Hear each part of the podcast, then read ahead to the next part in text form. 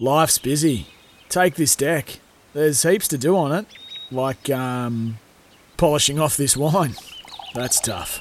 Life's pretty good with a Trex deck. Composite decking with no hard maintenance. Trex, the world's number one decking brand. Thanks for subscribing and listening to the Afternoons with Staffy podcast. Today is Tuesday, 11th of October. Uh, geez, it was good today. I really enjoyed today. Something a bit different. The first hour, Midday Madness, was about this All Black 15, particularly around Tom Christie, Peter Gus Sowakula, and Shaun Stevenson. Why didn't they make it? And what's the what's the goal of this All Black 15? Had some really good calls and texts on that in the first hour. Then we hit the second hour. We talked to Steven Upfold. He's the GM of Volleyball New Zealand. And the New Zealand Club Championships are on in Tauranga over the next few days. Um, they haven't been able to hold them because of the pandemic, but they're back and they're hungry. We talked to Ahmad Khawaja about the Indoor Cricket World Cup, which is going on at the moment over in Australia. New Zealand well represented over there. Caught up with him about all of that. And then a very special hour where we talked to Jason Wynyard, world champion timber sports athlete and he's about to head off to Gothenburg for one another event that's been uh, stalled for a couple of years. But to have this multiple world champion in studio with us. Took calls, answered texts. It was great to have him alongside us. The NPC Masterclass recipient, thanks to Property Brokers, uh, we caught up with Jackson Pugh, the number eight Australian out of the Western Force into the uh, Auckland NPC side, having a great season. And it was a, a nice chat with him as well. Went across and chatted to Julian King, our mate over there at SEN in Australia. He was filling in for Jimmy Smith today. We talked about the Excalibur bats, actually, and other sporting memorabilia. Uh, all the other bits and bobs that we normally do. We, we found out what's making news around the world. We played The Vault. Zaid was our first contestant for a brand new sporting moment in The Vault. You can have a listen to that, and we look back in the day as we always do at the end of the show. This is the Afternoons with Staffy podcast. Before I preview the show, tell you what's coming up, I just want to take a moment to acknowledge one of our listeners. I heard him call the run home yesterday, and unfortunately, the phone dropped out. Gordon of Waipukurau, you're a great man. And I was very sad to hear in their show yesterday, I could hear the grief in your voice, the passing of your wife last week. Um, you're a very loyal listener. I, I, know you listen to all the shows all day. Uh, Gordon, our thoughts, and I'm sure all the listeners' thoughts are with you. Uh, my friend, I remember the first time you rang me, you were a bit nervous to ring, and I'd uh, I'd mentioned um, when you came on air, I saw it was Gordon from Waipukurau, and I said, "Oh, they have great pies and milkshakes on the main street." And uh, and I said, "Do you have them?" And you you just said you don't have them anymore, and you put me in my place. And I know your eyesight was failing because you told us and you'd been married forever to an amazing woman. And so I'm very sad for you, Gordon, and, and uh, I know all of our um, love and affection goes out to you with the passing of your wife. Um, she's in a good place now, and uh, she'll be missing you too, my friend. But just know that we all here extend our arms around you, and um, we wish you all the very best through this very, very hard time. And uh, just know that we we know what you're going through, buddy, and um, all the strength to you. And uh, just passing on our very our very best wishes to you, Gordon, down there in great part of the country in Waipukurau. You get through it, my friend, and stick with us. And um, it's good to know that we are doing our best to keep you and others in your situation company. So, uh, as I say, heartfelt condolences, Gordon, down there in Waipukurau. Right, what's coming up on the show? Um, Midday Madness. I sort of wanted to let the All Black 15 naming go because we sort of did our predictions yesterday, and I sort of I think I, I went through about thirty three names, um, got a few right, but the ones I can't can't and I, I actually listened back to the afternoons with Staffy podcast and the segment I did on it just to just to see what I said, and I said Shaun Stevenson, he's a lock in. And remember when there was that talk that he's in talks with Redcliffe Dolphins? I said if New Zealand Rugby hear about that, um, he's definitely going to be picked in the New Zealand fifteen, and he's not and I don't get why not. D- can someone explain to me? I've I've watched a lot of the North Harbour games because they are so entertaining, and I don't think it's a, a, a, it's not a big match temperament thing. Look what he kicked that 58 metre goal in a crucial time for North Harbour. He's a game breaker. He's a game changer. He's he's been in the system for a long time. I don't get Why not? Which made me ask, what's the idea of this New Zealand 15? Is it to have a look at young guys and see if they can step up under pressure? Is it to provide a 26 man reserve contingent for injuries in the Northern Hemisphere? What's the purpose of it? Um, someone texted in yesterday saying, What happened to the Canada game? They were going to be playing Canada. And uh, I went back and I found a, I found a story on one of the websites with New Zealand Rugby confirming, it was in June, confirming that Canada was on on track. That's obviously been cancelled. So this massive contingent of a travelling reserve squad are going all the way to the Northern Hemisphere um, to play two games. Ireland A and the Barbarians, which is a little bit hit and giggle. It's a massive expense to send that many. And I heard Leon MacDonald on with the run home saying it's going to be a hard trip because they're not travelling business class. I'll leave that there. Uh, so, what is the purpose of this All Black 15? I'd much prefer it was called New Zealand A or New Zealand B, but I think the commercial realities are when um, the new sponsor came on board that all of the teams in black became All Black. So that's why it wasn't the New Zealand Sevens anymore. They became the All Black Sevens. Um, and instead of New Zealand Maori, they became the Maori All Blacks, um, which was a commercial type thing. Is that why they're the All Blacks 15? But Tom Christie is my biggest head scratcher. And on my drive in, on my congested drive on the motorway to Auckland, I was thinking, if I'm Tom Christie and I'm 24 years old, and I'm thinking, I'm playing as well as I can, and he is. He's playing as well as he can. He leads a lot of statistical sections for a flanker. I'm playing as well as I can, and I'm not in the top 12 loose forwards in the country. What do I do? I understand he's signed through till the end of next year, uh, end of 2023. I, I, saw a press release and I actually saw a Facebook post. I think it was on the Crusaders website when they announced the um, his signing. And all the comments are underneath. And this is 2020, two years ago, just saying in all black and waiting, you're, you're just about there. And he's never cracked it. So if you're a 24 year old playing at the peak of your powers and it's not good enough to make the top 12 loose forwards, what do you do? Do you go to Scotland? Do you do you do a Aki? Do you do a James Lowe?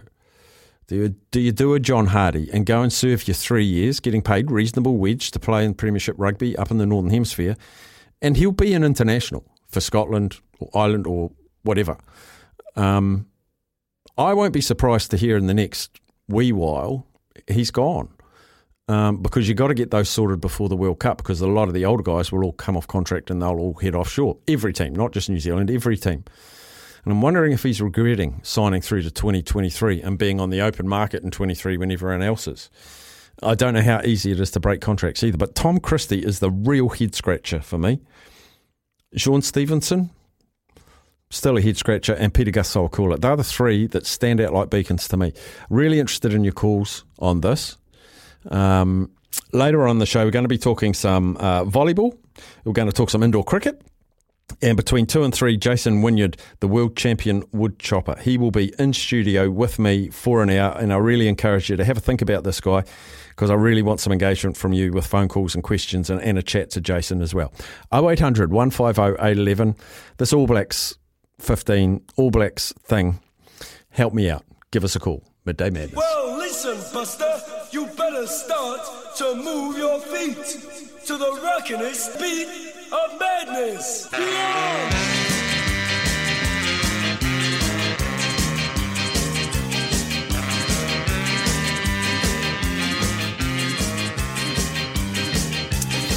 If you can't get to the phone, you can ring it. Uh, you can text us on the Temper Bed Post text machine double eight double three, and I'll get to those uh, if the calls dry up or after one as well. Really interested in your thoughts. Uh, we go to Mikey in Christchurch. G'day, Mikey.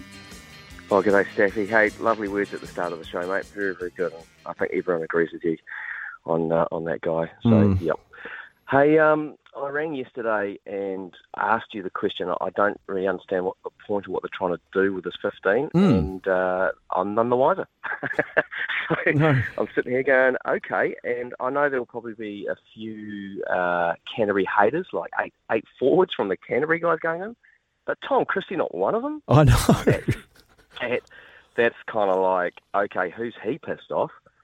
Um, or has he decided that he's doing something? I mean, that's that is very strange. I mean, as a Canterbury supporter, he's the, one of the first names I put down on that sheet. He's got to play for us, you know. So with these semis and finals coming up, he is vital to us Mm. um, to get over the line. Um, so that, I mean, And tell you what, tell you what it does. I tell you what it does. I tell you what it does, Mikey. We've had a text in here, and it says Tom Christie. With Tom Christie, there's apparently some off-field issues that will keep him out of the national side. Now that's conjecture, that's speculation, but that's what happens when it's not explained. I'd love them to say. This is the team we named. Um, there's some fairly high-profile names. Sean Stephen, this is the reason. Tom Christie, this is the reason. Uh, just that transparency thing's missing again. So, well, let me throw this at you because um, we, well, we like to think, Henry like to think they've got a fairly decent culture. Now, if Mm. there were some off-field issues for real, do you think he'd be playing in the Canterbury team? No. No, no, exactly right. So, um, and Peter Gus, um, oh, it's just cruel now, isn't it? Yeah. It's cruel. It's re- that's- that- that's a very good word for it, Mikey. That's a very good word. It is cruel. It's really cruel, and, and I feel for that guy, and I don't know if there's any pathway back for him. I mean, okay, so I would have, if it was me, I would assume that this 15 was kind of the future. Let's look towards the future when a lot of these guys come off contract. Now, not having Peter Gus and Tom Christie there, go, I go, okay, because you would think, well, okay, you might not make the World Cup, but hey, you're in our thinking for when these guys go and we're rebuilding our All Black squad again. But at the moment, you'd have to say say that, and I don't know if those guys would have been spoken to, but if they haven't, they'd be sitting there going, "What have we done?" Uh, as well as the rest of the country, well, people who are interested in rugby anyway. So, yeah, I don't know. Mm. No, Yeah, it's such a Yeah, mixed bag because Peter Gus is 27, Tom Christie's 24, uh, Bryce Heem's 33. Uh, TJ and Brad Weber are both over 30. And then we've got uh, like a 21 year old. I, I, I can't get my head around what it is. And I'm happy to be told what it is and, and I'll be comfortable with it, but we're just left guessing. Yeah. All right, have a good show, Staffy. Thanks for that, mate. Cheers, buddy. There's Mikey out of Christchurch. Um, yeah, it's it's just so puzzling. It, it, it is so puzzling. Uh, Ryan's just texted Gordon, if you're listening, just saying, Staffy, I remember that call of Gordon's, uh, the very first call of his to your show. I absolutely remember it. I just want to reiterate what you said, mate. Thoughts are with you, Gordon. Hang in there, mate. We're all with you. There you go, Gordon. We are all with you.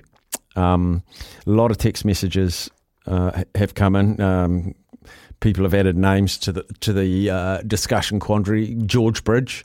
I mean, is he even starting for Canterbury? I, I seem to remember a couple of games he's come off the bench as well. So get your calls in and try and try and help me understand or give give me your theories about particularly Christie Stevenson and Sowakula because um, I'm open for discussion and that's that's why we keep the phone lines open for you. It's 0800 150 811 share what you think is behind this. When you when you have a look at that All Black 15, which wasn't picked by Leon MacDonald, by the way, and uh, Clayton McMillan and Scott Hansen, I think, is the other coach. It was picked by the All Black selectors. So when you look at that All Black 15 that's been named to go and play those two games, what are they thinking? What what what are they? And that's not a critical statement. I I just want to understand why certain players have made it and others. You know, Kurt Eklund's not there. Manaaki Selby-Rickit not there. Um, there, there there's um, there's a swag of them that aren't there. So when you you educated listeners out there, when you look at that 15, what's their plan? What's their modus operandi? Why does a 33 year old make it and not a 27 year old make it and not a 24 year old who are amongst their best in their positions in the NPC, which is all anyone's playing at the moment, apart from the All Blacks, but we're not talking about that. This is their selection thoughts, their selection um, ethos. That what's their parameters? Do you think when you look at that team? 0800 150 811 is our number. Love to hear from you. 0800 150 811. Um, I'll read some of the text messages that have come in. Um, I've read that one. Uh, I'm not reading that one. I know someone within the NZRU mix, and they tell me Christie has an attitude issue. And um, I've heard more than once about team protocols for some players as well. Uh, Staffy on Tom Christie, he just lacks the size for international seven these days. That's my information. He's 10 kilos bigger than Ardie Savea, and he's a little bit taller as well. I I'm not saying he's as good as Ardie Savea, but um, size, potentially, potentially. Um, I think with Pita Gus Sowakula, it is what we've done before with Pacific Island players. Give them one or two games and then they can't play for Fiji or other islands for years, Brian. That's been bandied about a bit. I don't, I actually don't believe the coaches in New Zealand rugby pick them so they can't play for the Pacific Islands and, you know, Fiji, Tonga, Samoa. I don't believe they do that as a as a stopper. I really don't. Um, I think Perofeta will get some more game time. I think he will have a somewhat meaningful All Black career because he does have youth on his side and he's got obvious class. Um, so I don't think Perofeta's in in that camp. But anyway, phone calls are what we're all about. Up to 1 0800 150 811. We'll talk to Zaid. G'day, Zaid. Hello. Hello. Um, just before I get on to what I was going to talk about, um, I had a quick question. There's a good um, there's a pretty good UFC card on um, next week. Is there any chance maybe come in and, and um, preview it? It's uh, UFC 280 in uh, Dubai, maybe like Friday or Thursday next week. It's like um, um, Is that the one Sean all the- O'Malley, P- Is that the one all the Kiwis are on? Is that the Dan Hooker and um, Brad, Brad Riddell? Is it that card? No, no, that's that's that's the next one. But there's one in Dubai, which is like um, Peter Yan and um, Sean O'Malley, um, Aljamain Sterling, and T.J. Dillashaw, and um, Charles Oliveira and Islam Makhachev. I reckon I want you to come in when we have that, that card with Izzy and Brad Riddell and all of those guys. I reckon we want to save you for that one, Zaid. Okay, yeah. Is that all right? Okay, sounds good then. Yeah. Yeah, and that, Um, that's in November, that's isn't in, it? That's in that's November the thirteenth. That's the one. Izzy against Alex Pereira, is it? And I think Dustin Poirier, Michael Chandler's on that card as well. Yeah, yeah, yeah. Okay, that sounds good. Yeah. All right, mate. Um, but I want to talk about this All Blacks 15s team because that's what I called up to talk about. Hmm. The shock um, um shock player for me was Bryce Heem. I Yes. did not see that coming. I mean, Yeah. he, he's a good he's a good player, but he's not a player for the future. I, I, I, and I just want some. Why do you think they picked him? I don't know. He's been he's been alright for the Blues, but yeah, I don't know why. But it doesn't seem like there's that much depth in the centres, does it? Because No. even if you look at the other guys they picked, Nankivell, he's pretty young, or he hasn't played too much. Aumua, um, he's starting to get alright for Moana Pasifika, and then who was the other guy? Um, Sullivan. He's not too bad either, Bailyn Sullivan. But Hmm. It doesn't seem like there's that much good centres out there. Yeah, I think with the. Bryce Heem one, and again, we're left guessing as to why, but I feel like if there were a couple of injuries in the midfield, they just want an experienced, safe pair of hands. Um, he's not electric, Bryce Heem, but he, he's reasonably safe. He, he's he's got a he's quite big, isn't he, for a midfielder? He's quite strong. Yeah, and I hope RTS and Perofeta get used against Japan because otherwise it's a waste. They should have probably gone on that tour because it would have been good for one of them to get um, two games of experience. Because you imagine Perofeta having two games um, in a row playing for this New Zealand 15s team. If he doesn't get a go against either Japan or Scotland, I think they need to just give up with him and not use it. Even if I, I do like him as a player, but what's the point if you're not going to use him, having him in the team? Just making him train every day and he's not going to play. What's the point of doing that? You know, Yeah, it's an you're just absolute. saying you've given him 50 seconds and then you're just wasting him now where he can, if he could have gone and played two games of 80 minutes. But then the same thing, I don't know if McKenzie's up to stretch to um, scratch either yet, um, because he just came back from Japan. So that's a bit of a hard one there. Mm. And obviously, you need to keep Roger in the team because now Quinn Tupaea and Jack Goodhue are both injured. So, and Anton Lienert-Brown is just coming back. So it's a bit bit hard with those two still. Yeah, looking at the Perofeta one, I'm sort of thinking post World Cup, uh, Richie Mo'unga's off to Japan. I don't know what Beauden Barrett's doing, whether he'll stick around. So I get it makes I, sense. I think he's I think he's going to leave as well. Yeah. yeah, it makes sense to keep that he's going to leave. it makes sense So to keep might wanna stay in Perofeta the in the team, mix, doesn't it? Because he's he's in and around the All Black camp because he's probably the next natural number ten. Him and, And he can D-Mac. play 15 and 10 as well. Yes, he can. He's very good, isn't he? Yeah. Yeah, he's pretty good. Mm. So Good hopefully he gets get some minutes. Yep, I need some minutes out of him. Absolutely. Good on you, Zaid. Thank you. Cheers, buddy. Um, 0800 150 811. Um, can you rationalise some of these selections and even more importantly, the non selections? Because for me, Tom Christie and Shaun Stevenson are at the top of their game. So, what's missing? What's what? What's what's the piece of pie in my Trivial Pursuit counter that just doesn't fit? Why why can't it fit? Jeff Cromwell, g'day. Hello there, Jeff. Oh, he's put his phone in his pocket. He didn't realise he's going to get through this quick. We put him back on hold, have we? We put him back on hold. We'll see if uh, we can get John on before the news. We'll try and get John on. the number is 0800 150 811. When you call and you put it on hold, don't put the phone in your pocket. That, that's just that's just a little tip. Um, yeah, pick up Jeff. Come on, Jeff. Jeff, the ref from Cromwell. Um, we're going to see if John's going to be there. John's there. G'day, buddy. G'day, Steph. How are you, pal? Good man. That's the story, mate. Listen, yeah, I'm uh, sort of uh, bewildered like everybody else. Stevenson, Karifi, and Christie, like three, probably the three top guys um, in the competition at the moment, especially in their positions, and it's bewildering, really. But I actually heard them saying um, earlier this morning that uh, it was uh, the current All Black selectors, Fozzie and so forth, picking this team as well um, in um, preparation for the future. Well, how many of those guys are actually going to be here after the World Cup next year as well? Like you can't imagine Foster's going to be there. So how are they picking a team for the future um, when they're not even probably going to be there? Jason Ryan will no doubt be there, but uh, will the rest of them be there? That's the question I have. And how do they justify leaving these guys out? You know, and and, and the experience that they've got as well is mind blowing.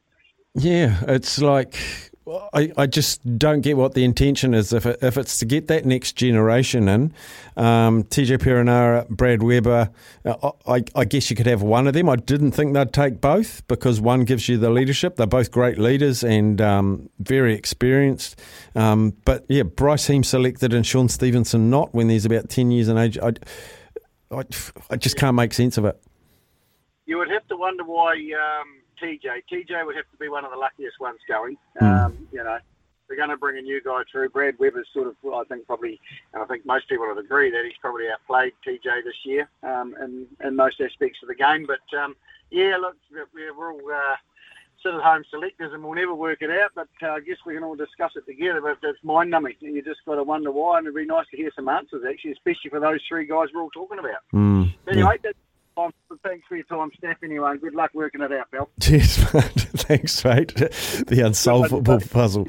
Uh, John out of Christchurch there. We'll take a break for news, sport and weather. I think we got Jeff the ref back on hold, but we'll take him straight after the news. Listen, Buster, you better start to move your feet to the rockinest beat of madness. Yeah!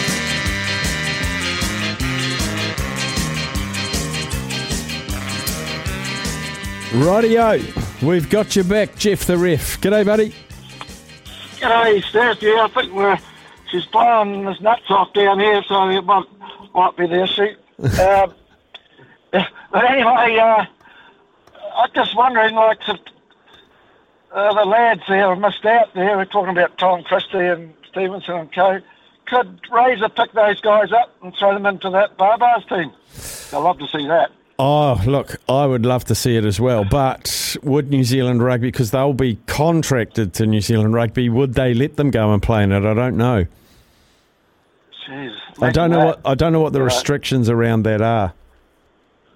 Yeah, right. Yeah, I just thought I'd throw it out there, Staffy, because uh, yeah, if, if Razor could pick those lads up and throw them in there, I don't. I haven't heard when that team's coming out, the Barbars team, um, what the protocols are, but geez, I tell you what, he'd be pretty keen to grab a few of those lads, I'd say.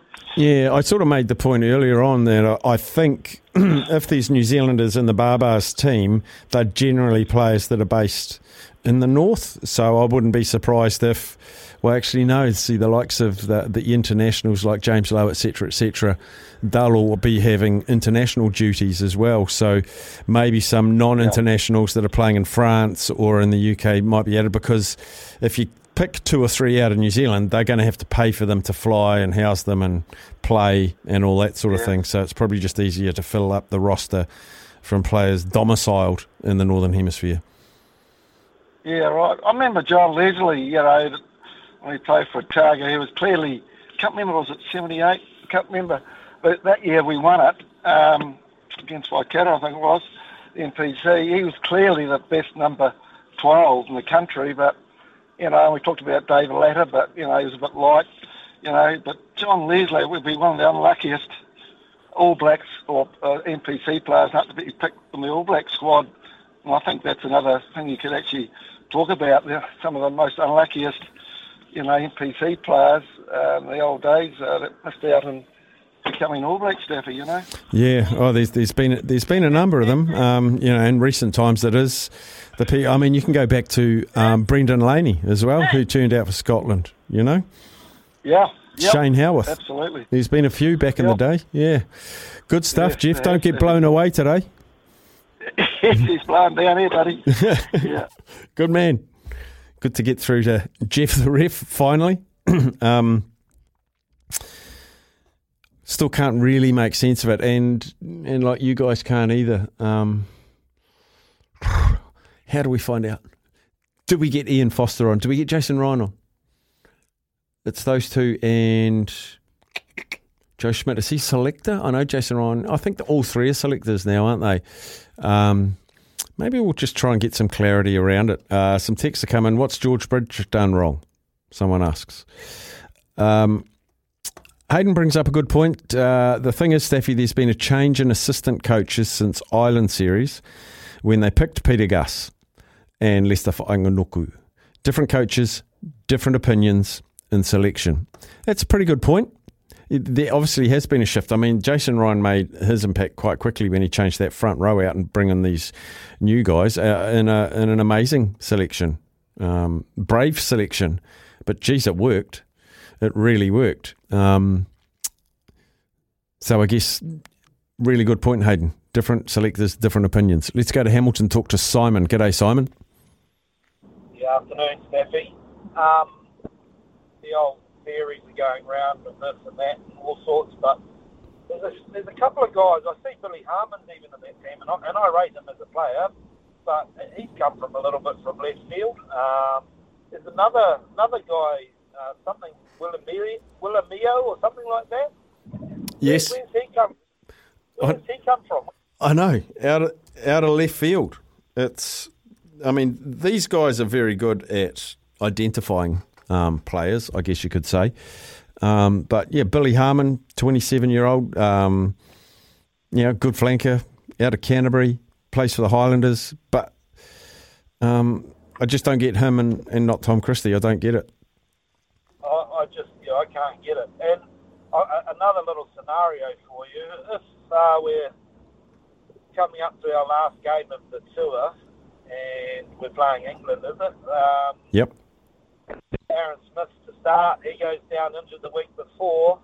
Obviously, we've got Perenara thing over there. Do, do the All Black selectors rate Finlay at number two? Does he start the test now?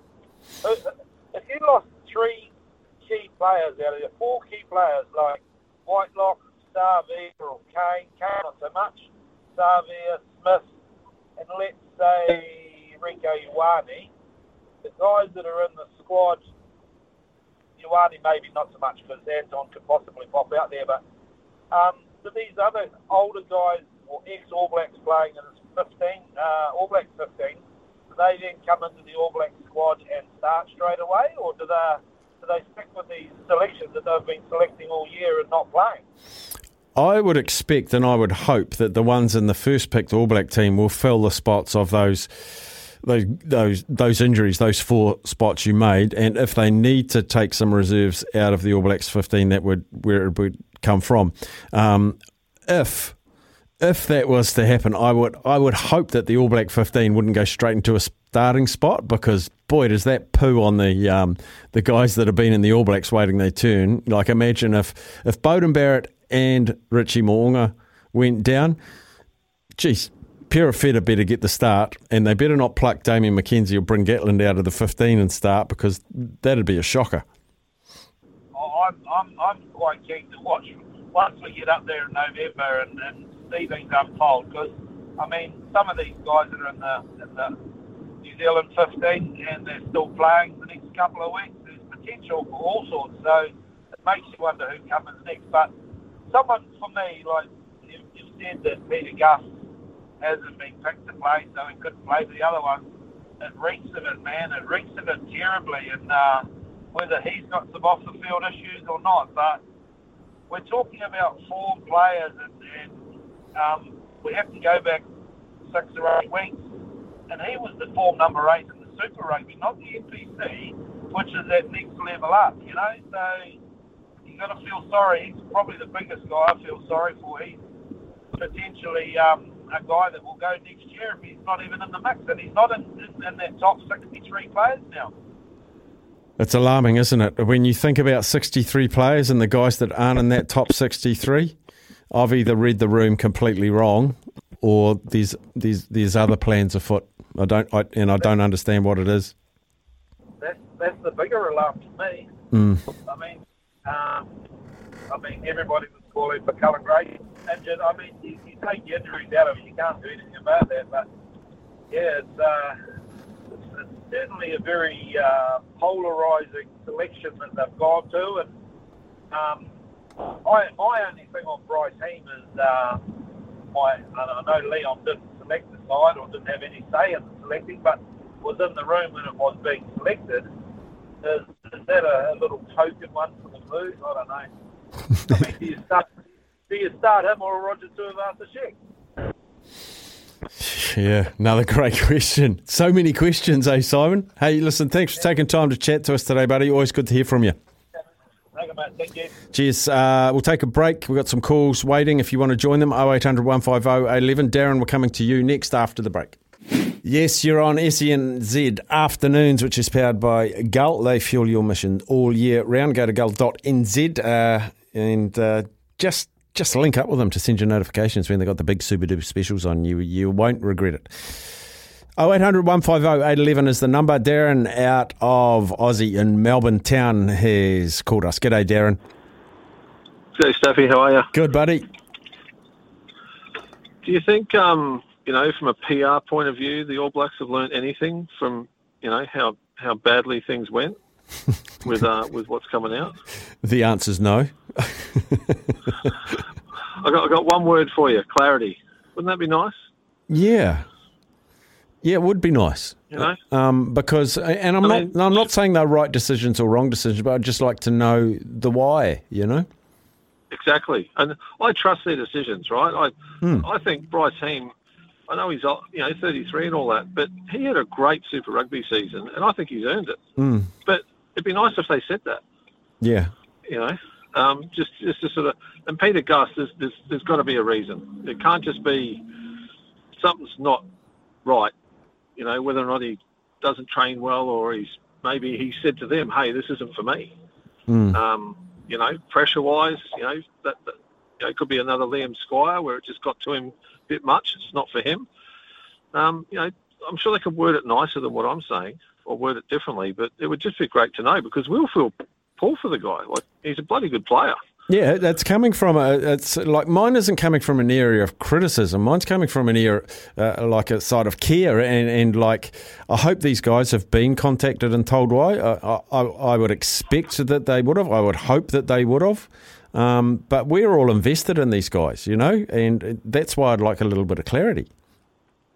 Yeah, and I mean, I'm not a Chiefs supporter, and I'm, I feel really bad for the guy because he deserved to be there, going on Super Rugby form easily. Mm. So, I just I just wish uh, you know, like I said, clarity. If they had clarity and we you know they they got in front of it rather than react, get in front of it, and then we can sort of go, okay, fair enough, Mm. and you know.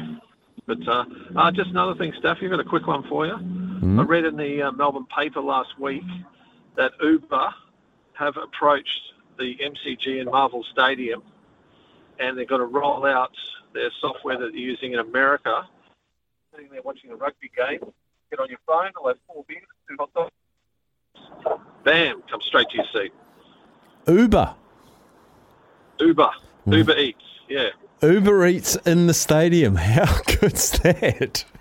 How good is that? Like that will get me going to rugby again. 'cause I don't want to queue up for a beer. I wonder if it's going to be served by Uber robots. I don't care. Just get in my belly. Because no offence, whoever's serving it to me, I don't want to know their name, their star sign. Just give me the food, give me the beer. I want to watch the rugby. Off you go. Good man, And, and, here- and here's your tip. Oh, brilliant. Good stuff, Darren. Good to hear from you, buddy. Thanks, mate. See ya. Cheers, Bye. mate. Darren out of uh, Melbourne. One more before the break. It's Graham down in Christchurch. G'day, Graham. G'day, Mark. How are you? Good, bud.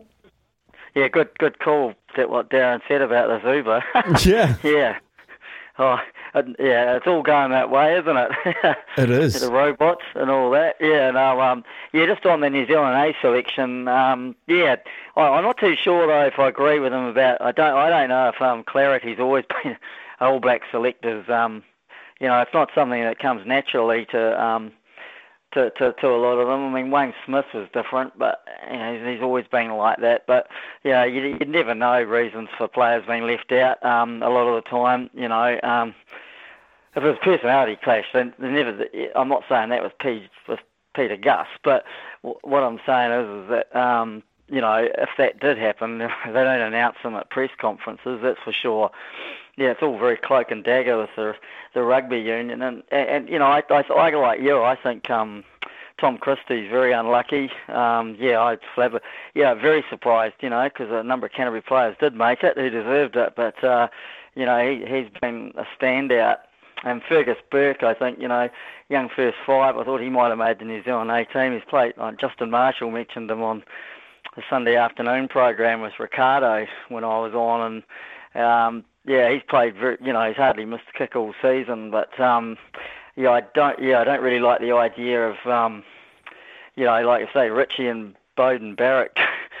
I mean, Stephen Perofeta, I'm very pleased about being in the All Blacks. But yeah, um, yeah, I, I've never liked the idea of McKenzie as a first five. Um, you know, he's a great, great little utility, but. Um, yeah, no, it's, it's pretty contentious. I think we all agree with that, though, don't we, with these selections? We do, mate. We do, mate. Um, thank you for your call. We've got to try and fit one more in. So thanks, Yep, Graham, cheers. out of Christchurch. Cheers, buddy. No and quickly before the break, we talked to Joey. G'day, Joey.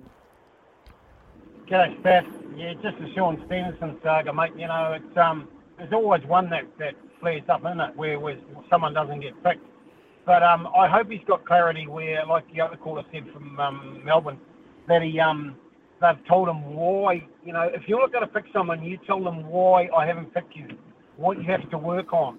But I can't see anything that he's got to work on. You know, I'm looking at it going, he, if you if you and I were to pick a side staff and um, 63 players, whatever, uh, at fullback he can play wing too. Remember, so he's versatile. So you, he would be he would be second or third pick at fullback. Mm. I mean, I'm, I'm just, you know, would he? It'd be at least third pick. So I think that I think what they were saying this morning on the on the radio this morning, and what Kempy said, I think because he's gone to the Dolphins and he was thinking, or he he's, or he, he was thinking about going there. Maybe they've gone and said, well, you know, um, you you were going to go to the Dolphins, or you were so the word was around that you you, you didn't want to play or, or whatever. But he's saying no at the moment. Look, I think personally, he should now he should go to the Dolphins, and he will be he will be a uh, Kiwi. He'll Mm. play fullback for New Zealand. If Mm. he goes to the Dolphins and gets and gets Wayne Bennett's coaching, I'm telling you now, that guy's got the skill to be a Kiwi Kiwi international. And uh, it's, what they've done to him is, is I think, is wrong. And also too, that when when you pick a when you have a side, Leon MacDonald had no say. What's the point of coaching a side when you don't have any say? I know. I can't believe that. Like me saying to you, oh, I'll pick the Wellington side, Steph, um, and you coach them. But Yeah. you, you've got no say in who you, who you pick. It's ridiculous. I Yeah. can't work that out. Yeah, You know, madness. I mean, what do you think? Yeah, I think it's madness. I, I do think it's madness, but uh, we're, we're hard on an ad break, uh, Joey. So thanks for your call. So many discussion points around this All Black 15, isn't there? We'll be back after a short break. Just letting you know what's coming up in the next uh, three hours. Uh, in the next hour, we're going to be talking to uh, Steven Upfold. He's the GM of Volleyball New Zealand, and they have the National Club Championships in Tauranga. Um, I think they start today. Is it today? I think they start today and go through to the weekend, or maybe they start tomorrow. Oh, Wednesday tomorrow. Um, we also will be talking indoor cricket World Cup. I caught up with Ahmad Khawaja earlier this morning. Um, New Zealand are about to play, uh, from memory, either uh, Australia or South Africa. Unbeaten at the moment in the tournament, five games in. New Zealand, uh, the indoor Black Caps. I don't know what their name is. We'll see if we can find out. Um, but yes, some indoor cricket and a big hour between two and three. Our multiple world champion, a member of the New Zealand Order of Merit too, Jason Wynyard. Just an absolute rock star in the world of wood chopping. Do get your calls ready. I don't want it to all be me and him. I want you to get involved as well. But that is between two and three. We'll be back with some text messages after the news.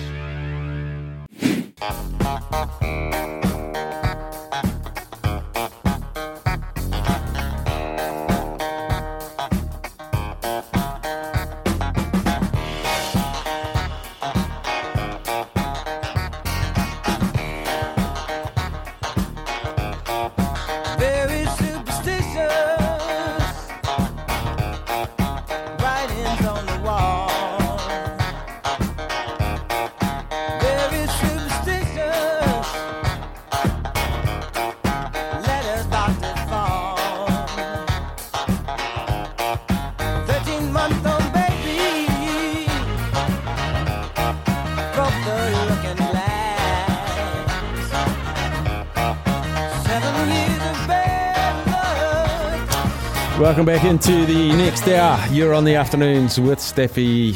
Thank you to Gull. Fueling your mission all year round. Um, some good text messages coming. Let's let's let's weave our way through them. Um, this has come in more than once, actually. Uh, they've achieved what they want with Pita Gus and with Perofeta. Both can no longer play for another country. When is Co- Tom Christie contracted until with NZRU? And that may answer what he's up to. So I read a release in 2020 that he signed on to the end of 23 um, with Crusaders slash New Zealand Rugby. Um, beyond that, don't know. Don't know.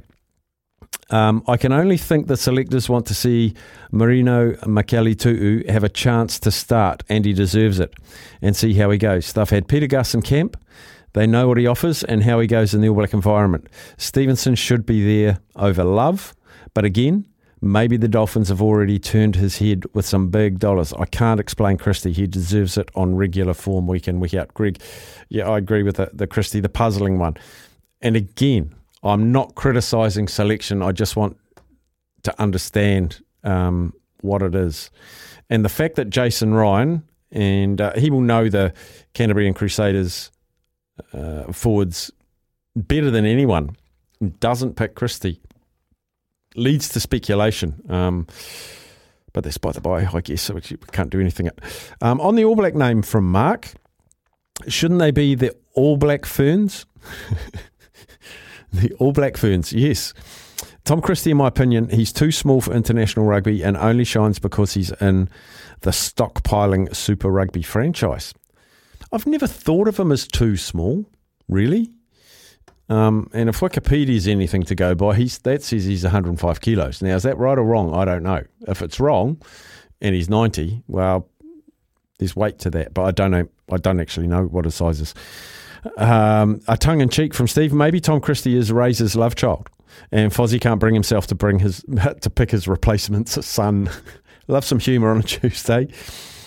Um, a lot of text messages of support to Gordon in Waipukurau out there. Gordon had a lot of those in. So a number of people have texted in sending you their support, my friend. So hope you're bearing up well. And uh, if you're listening into the radio, as I said at the top of the show, our thoughts are all with you, champion. Uh, Staffy, with Mo'unga and probably Barrett leaving after the Rugby World Cup, that leaves a huge hole. Stephen Perofeta is not a bad player, but he's a, got a long way to go to be world class. First five in under two years. And we all know if you haven't got a world class number 10, you will struggle. Just look at Australia. Yeah. 10s in the country, world class. Who do you see as a potential world class 10? Maybe I can see Stephen Perofeta getting there, to be honest, with time in the saddle. He's had time in the camp, he's had no time on the, on the paddock. I will be. I was going to say surprised, but nothing surprises me anymore. I'll be disappointed if he isn't named to start against Japan. Disappointed massively, and so would he be. Yeah, I won't be surprised. Jeez, he better start against them. Future world class first fives. Gosh, that could be a midday madness. I think Aidan Morgan um, from the Hurricanes. I think again, not now. Two or three years, a lot of opportunity potentially. Um, he could be that guy. Um, apparently, on the Tom Robinson not making it, uh, New Zealand rugby only allows one ginger ninja, and they've chosen Finlay Christie. And I'm feeling for Tom Robinson. Bit of Tuesday humour once again. Hey, Steph, no Tom Christie, Stevenson, Bridge, Daniel Lienert-Brown, Kurt Eklund, Tom Robinson, Pita Gus, Selby-Rickit. I'm gutted for those boys, and honestly, I wouldn't be surprised to see them head offshore. Why would they stay when the All Black coaches are picking players out of NPC with little or no Super Rugby experience from Paddy?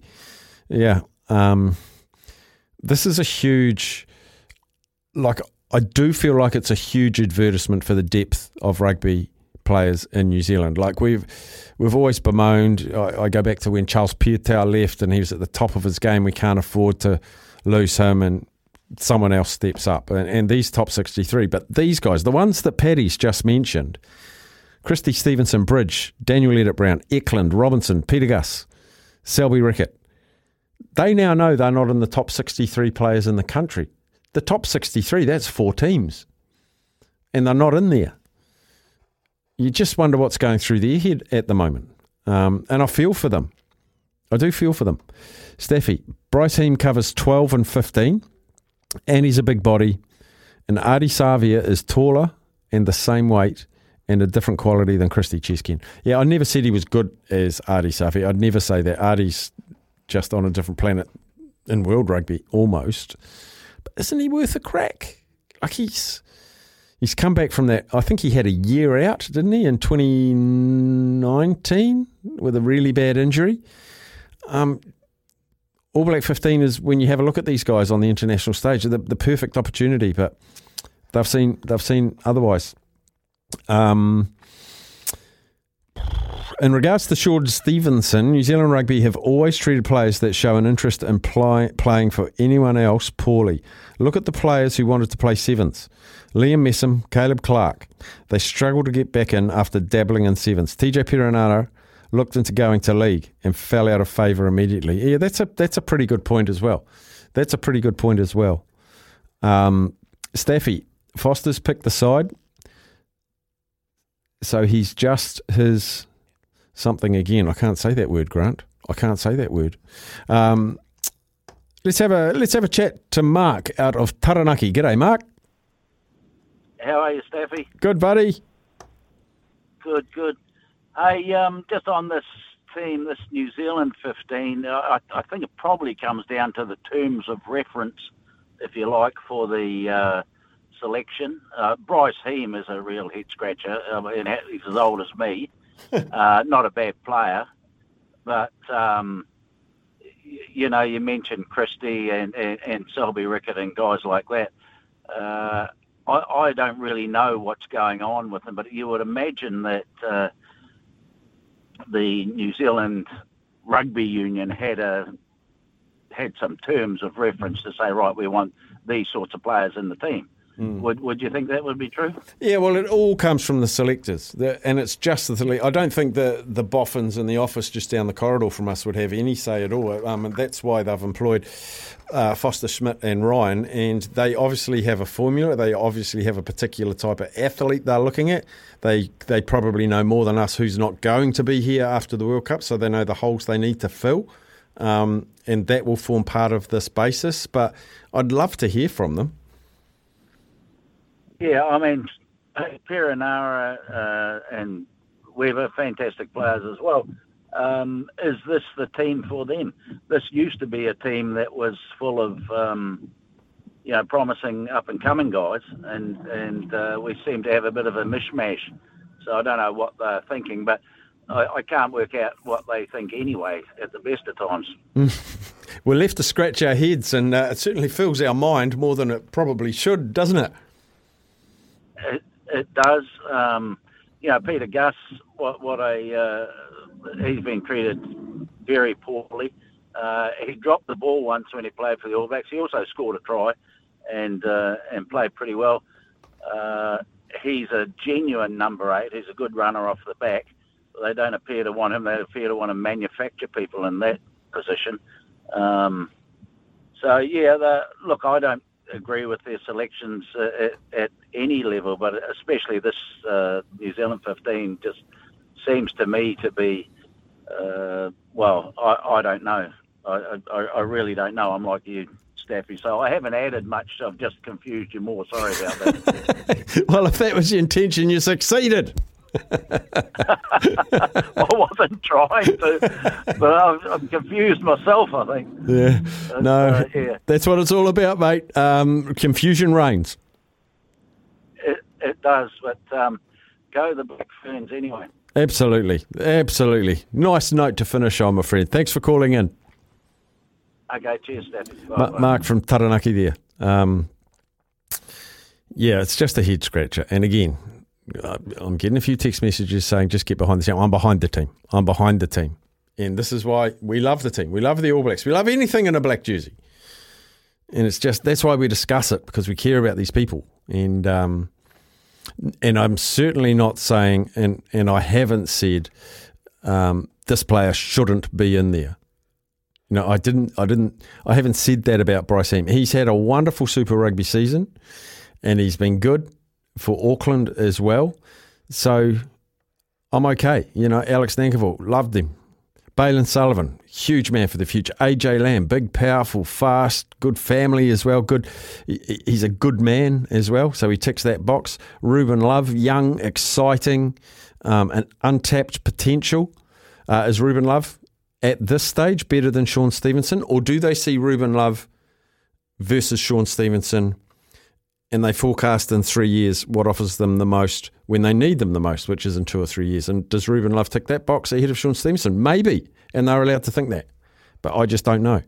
Um, and I just had a thought. One, one player I haven't mentioned, I'm just double checking I've got this right that, oh, mate, because someone just texted in, there's no one from Northland has made that first. So Rush didn't make it. For some strange reason, I thought he'd made it. He hasn't made it. Jeepers. Taniwha people, you've had a season and a half, haven't you? And um, no one in there. Is there anyone in the backs? Wellington, Hawke's Bay, Counties, Harbour, Waikato, Tasman, Auckland, Tasman, Waikato, Auckland, Wellington, Harbour. Not a soul. And what a season you've had, Northland. What a se- what joy the Taniwha have brought us rugby fans this year. Playing rugby, how I love it being played at provincial level. Just playing for your province, playing for your emblem, playing for your people in the at Semenoff Stadium. My worst rugby memory involves North Auckland as they were then, but I, nothing to do with you. Um, I've, I've always had massive respect and just loved seeing the Cambridge Blue getting some well deserved wins. Um, but for now, for now, we will take a break. We're going to talk about uh, the Club Volleyball Championships. The National Club Championships are on in Tauranga this week. We're going to catch up with Steven Upfold shortly, and then um, in the not too distant future, we'll have a quick update from Brendan Popperwell. We're going to talk about the Indoor Cricket World Cup, which is going on at the moment in Australia, and from two till three, Jason Wynyard, world champion lumberjack axeman, woodsman, wood chopper, the whole shebang. He's been doing it for years and he's been top of the world for years and he's about to go away and give it another crack. And he is going to join us in studio for the whole hour. Get your questions ready, either text, but I'd love you to ring up and talk to Jason. I'd love to give this guy some kudos for you know for how long he's been at the top. I think he won his first one in 2004 or seven. I can't remember one of those two. Um, but he will be in studio. I'd love you to ring up and just show some love to, to absolute elite sportsmen in New Zealand. That's between two and three. But after the break, we're going to be talking some net, ups, not netball, volleyball. Steven Upfold, GM of Volleyball New Zealand, he'll join the show after the break. Right, we are going to be talking some volleyball now. It is the 53rd Volleyball New Zealand Club Championships, um, and it's in Tauranga. Joining us is the GM of Volleyball New Zealand, Steven Upfold, joins us. G'day, Steven. Hey, Staffy, how you doing? Very well, mate. Um, are you like a lot of the other sports have been gagging to get going after this COVID hiccup? Mate, I think we're in exactly the same space as everyone. Um, it's been a bit of a challenge with the volleyball space because uh, we've got indoor to a camp for, which had extended, I guess you'd call it, um, restrictions over last summer. So the indoor community and the volleyball system have been gagging for it for a while. Two, two championships in a row cancelled off. So looking forward to getting back on the court starting tomorrow morning. What's the feedback from the athletes to be all back together playing for their clubs at, at a national championships? Yeah, I think it's just really nice to be back together playing, you know, doing what they love to do, which is getting out on the court and doing their thing. And it's not just through the event that starts on Wednesday. The um, the volleyball system that leads towards this event, uh, we've been playing in the in the zonal competitions that happen around the country that determine seeding and, and placements for Division One for this. So um, it's good to see that at the national event, which starts on Wednesday, we'll be back on the court. But a lot of the players have had a chance to get their reps in and get set through the zone competitions around the country over the last couple of months. Do we see crossover athletes that play both beach volleyball and indoor volleyball? Yeah, there is a bit of both. Like, I think um, it's a growing. The beach side of things is growing specialisation, I guess you'd call it. Like, um, you obviously saw Shauna and Alice just succeeded on the world stage at the Asian Championships in the beach volleyball space. They were at the Commonwealth Games, and Sam and Brad were at the Commonwealth Games as well. And and um, all four of those players have been part of the indoor system at some point, either in the the club competition, the regional system, or in um, the new national league that started last year. So I think um, volleyball skills cross over, and then it comes times, certain times of the year or certain years where people will specialise based on um, what's working for them at a given moment. And what's the health like of, of your sport through the regions? What what's the participation levels like? Yeah, I think uh, the the general figure across the board is around about forty thousand players across all the various age grades. We're pumping in the school space. Um, it's one of the biggest sports in the secondary school space, and particularly for for women. So um, the volleyball system is very much set up from the age of 13 through 18, where people get their first sort of taster at schools, where gym access is, is easy to come by, and, and where there's committed and, and passionate people who are driving volleyball from a teacher perspective, we do get a lot of um, youth participants. Obviously, the challenge for us, just like it is for everybody, mate, is to transition that once people leave school and through university and then into the club space, which is what this club event's all about. How far and wide have the teams come from? Is it the length and breadth of the country? Yeah, the four zones we've got. We've got a northern zone that's basically Northland and Auckland, and um, amongst the Division One teams, there's an allotment from there, and then there's a Midland zone, which is Waikato and uh, the Bay of Plenty, and then into the Central zone, which is the Lower North Island, and the Southern zone, which is the entire South Island. So there's teams filtered across the Division One competitions from each of those zones, and then the Division Two, um, which is a, I guess a wider entry pool with no restrictions. Uh, people can enter from all over the place. So there's clubs um, far and wide throughout the main centres that have uh, they're all making their way if they're not there already to Tauranga today. Who's the who's the the strong hub? Wh- Where's volleyball got really got a stronghold and, and produce the athletes? Is is there a, is there is there a Whakatane? Is there a Rotorua? Is there a Whanganui? Is there somewhere that's just volleyball is life? I might be a dead man for, for picking a couple of places here, but I'll see how I go.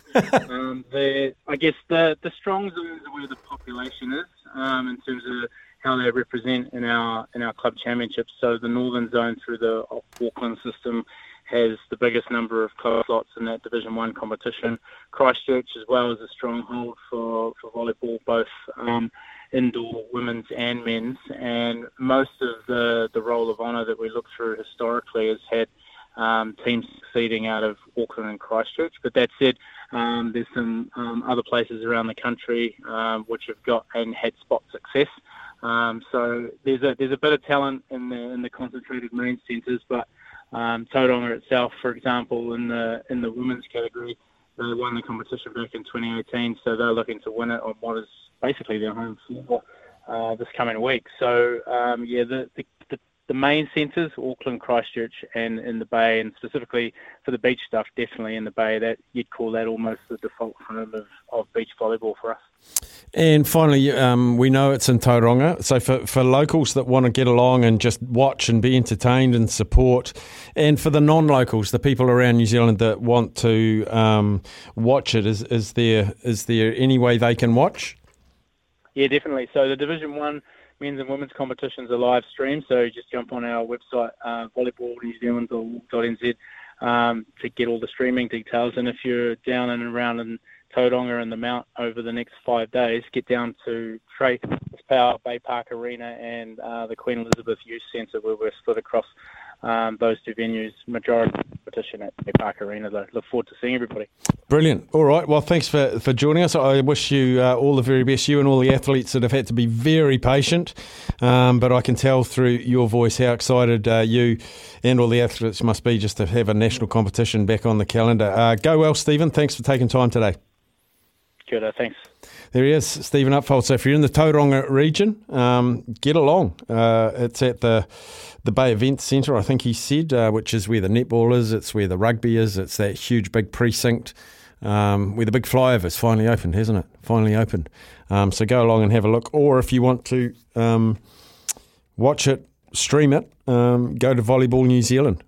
Uh, .org, I think he said, uh, but just Google it and uh, they'll have a live stream there. I also think it's um, Yes, it's the men's and women's uh, Division One games that will be live streamed.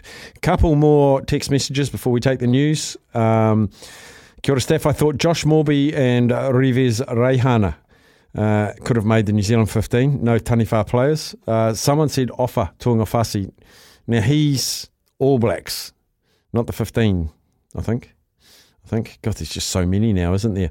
Um, after producing arguably the outstanding indiv- individual performance of the year, what are the chances of Jordie Barrett starting the next test at 12? He is listed as outside back, and Anton Lienert-Brown and Havili are both back, plus Roger Tuivasa-Sheck is seen as a 12. It's from Sumo William, Brisbane. I think that first test in Japan, uh, my crystal ball would suggest that they will start Anton Lienert-Brown because he's been out of rugby for so long and get some mileage under his under his wing, either off the bench or start. I think he will feature. Jordie Barrett, maybe not. Or he might sit that one out. Um, but when the real big first test in earnest comes in, very interested in the 12 jersey. Very interested. Uh, Staffy Peyton Spencer for 10 in the future. Come the next World Cup, and Alex Hodgman has been hard done by as well, Kent. Yes, so Peyton Spencer, son of Carlos, um, has been signed by Auckland and the Blues uh, in his last year of secondary school at the moment, but he's big and he's skilled. Um, fantastic. And a good text message here, given that we're going to be talking to Jason Wynyard in between two and three. Uh, wood chopping. As a lumberjack, I cut down 56,457 trees. And I know this because I kept a log. Bada boom. Bada boom. Not bad. Steph, uh, I have a question. I have one question, which is a real poser. What would the team look like if Leon MacDonald was the selector and the coach? I would suggest it would look very different. I think you- uh, very different. Staffy, I think you'll find that Pita Gus wasn't good enough at the haka. I can't think of any other reason. Um, Ofa played for Northland this year, and I believe he made the squad. There we go. I am thinking the New Zealand 15 is in part a thanks for your service tour.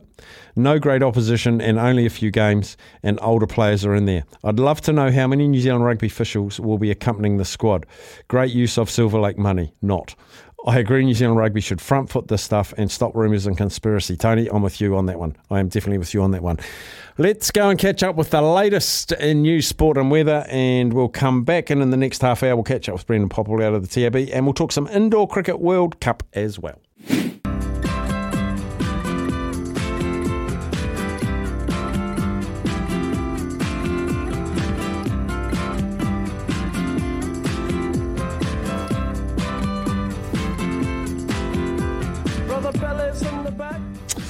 Let's head to the mighty Waikato and talk to Brendan Popplewell. G'day, Pops. Hey, Steph. You good, man? TAB time, my friend. I'm very good. I'm very, very good. Uh, looking forward to these NPC super, uh, these super semis. Um, they are going to be amazing. Yeah, mate, they are, and, it's um, look, it's set up, isn't it? We, we, I think we've seen a great uh, NPC this year, and uh, I think we've got a couple of games that uh, punters will be keen to bet into, and just general public will be keen to take in uh, in what's going to be a couple of great games. Canterbury, uh, first of all, we'll mention their match against Bay of Plenty.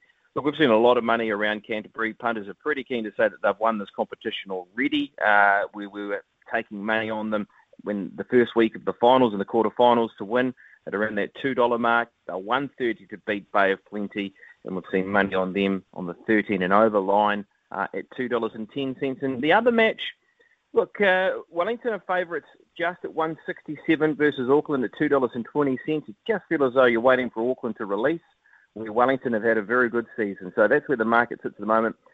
Fairly 50-50 uh, actually at this stage, this early stage, with money in that match. Brilliant, Pops. Uh, and I hate to do this to you, but we have to duck off because we've got a promised time that we have to hit. I'm sorry. So we will go more in depth when we next chat. One more thing. Uh, Most sixes in the cricket, black caps, well backed in that margin. $2. Uh, we've taken 2500 on that bet. Awesome. Thanks, Pops. Thanks, mate. Cheers, buddy. Brendan Popplewell, tab.co.nz is where all of that info is. We do have to go because when we come back, we're going to play you the chat I had this morning with Ahmad Khawaja about this Indoor Cricket World Cup. With so many World Cups going on at the moment, it might surprise you. It might have snuck up on you that the World Cup of Indoor Cricket is about to get underway in Australia, and New Zealand is represented over there. Uh, joining us now to talk a little bit about it, indoor cricket commentator. He's in the media about indoor cricket as well. His name's Ahmad Khawaja. Uh, Ahmad, welcome into the show. Uh, thanks, Mark. Um, yeah, pleasure to be here, and uh, thanks for having me. Indoor cricket. Uh, most people have probably had a crack at it over their times. I remember probably 20 years ago in Palmerston North, I used to go down to the local one, and, and I even managed uh, a, a Hutt Valley team in the North Island Champs a few years ago as well. It's a fantastic sport, and um, is there still heavy participation at the social and competitive level in New Zealand in indoor cricket? Yeah, absolutely. Um, I mean, obviously, I mean, as we both know, you know, COVID had, some impact and probably taken things back, you know, a, a year or two, the last couple of years. But, but yeah, still very much so. It's um, there, there's still a, a good level of, of participation at the social at the social level, and you know, obviously, if you, go into your local indoor sports centre, you'll certainly see a lot of that. And, and then obviously, you know, the, the World Cup is, is for, for those for those people, you know, just to know that there's you know, I guess a more serious element to the game as well. So New Zealand's got a team over there. Are all the well-known cricketing nations there? Are we going to see Australia and England and India and the West Indies? How does how what's the what's the team makeup of the main draw?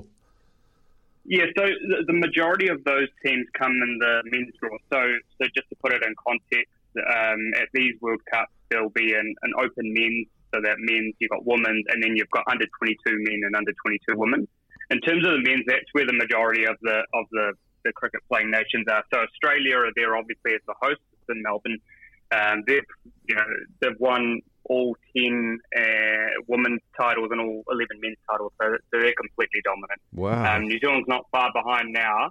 Um, and then obviously you've got South Africa, you've got Sri Lanka, uh, India, United Arab Emirates, England, um, and Singapore as well. Um, so, so those are the main men's teams, and then obviously in the women, it's it's uh, a bit a bit further behind, but you've got Australia, New Zealand, and South Africa. The same with the with the under twenty two men's and women's, and, and for the first time, uh, Singapore also fielding a, a women's team.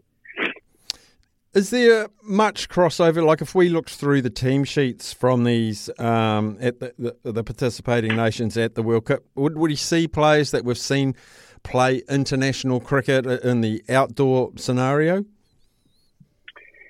Yeah, so in terms of the the sort of the I guess the lesser nations like the you know the likes of the UAE, and I've had a look at some of the guys. They, you know, uh, probably once upon a time, a few years ago, they would have played outdoor cricket. So uh, you know, if you, if you probably went onto Cricket Info and had a look at their profile, I think you would see it. Um, but obviously, you know, because you know they have to, they also have to probably work, you know, part-time jobs. It's just it's hard to, to manage. So indoor cricket obviously involves less of a, a less time, I guess, to, to put towards all that, and, and they can manage it. In terms of the main countries, um, I mean, the, the main one for New Zealand, of course, is um, Jesse Ryder. So he he is uh, he's very much into his indoor, um, and this is his second World Cup actually. So he played in 2017 when it was in the in the UAE. Um, but but yeah, he, he really loves his indoor cricket. So he's he's he's um, gotten back into it since he's since he stopped playing outdoor um, a lot more, and and also just sort of the likes of Australia. So they've got um, Clive Rose, who's who's played sort of for Hobart Hurricanes and in the BBL, and and England have Nathan Remington, who's also also played for the BBL. I mean, most of these guys that you will see are, you know, they've they've sort of had a they're kind of sort of there or thereabouts. They're probably, you know, top sort of club level cricketers, or they're probably, you know, maybe some of them are fringe domestic players. Um, you know, England have Nav Patel, who sort of played for um, Central Districts. Um, and, and in New Zealand, on the women's side, there are a lot of either ex or current sort of domestic cricketers. Um, so, um, you know, a lot of them obviously use it, use it as a, I guess, a winter format, but, but many have sort of managed to stay on and continue playing. And what's the format for the World Cup? I think it gets underway tonight. Is there is there pools? Is it round robin? T- took us through the format. So in terms of yeah, it's a bit of a different format this time round, mainly because of the the the amount of under 22 sides. So it actually started over the weekend on Saturday. Um, the men's draw there's there's the eight countries, and what they've done because there's only three under 22 men's sides, they've actually combined kind of combined that pool. So in fact, there's there's eight, 11 teams in that pool. Um, they'll all play each other once. Um, but they actually kind of split off after that. So the under 22 men, whoever finish one, two, and three, will you know the top the top qualifier will go to the final.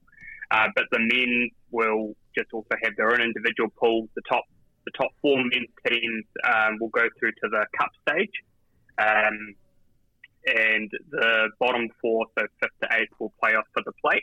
And then from there, it's just sort of you know you'll have your preliminary preliminary matches, qualifiers, and then you have your um, we'll have your grand finals thereafter. So essentially, if you're in, in the men, you, you want to hit that top four um, and give yourself a chance to, to get play off play off the cup. In terms of the women, it's a bit similar too because there's only four women's sides and three under 22 women's sides, so there's seven. Um, and again, they'll split off after they've played, but they'll they'll be playing a double round robin. So essentially, they'll have to play six plus six, 12 matches. Um, so it's, it's a bit of a bit of a bit of a long round robin stage, and again, uh, the top under 22 women's side will go straight through to the final. Two and three will play off in a prelim. Um, same for the women's. So um, yeah, I mean, it, it, there's a bit of cricket. Um, there's a, there's a there's a lot to actually get through, and in the space of sort of seven to eight days. Um, and and teams are typically playing one to two games a day, but there'll be three games running sort of simultaneously. I guess at all at all stage. Well, I foolishly thought it started tonight. You're telling me it started in the weekend. So, how are the Kiwi teams sitting at the moment? Pretty good, actually. And, and look, as I expected, um, Australia and New Zealand are, are, both right up there in, in all grades.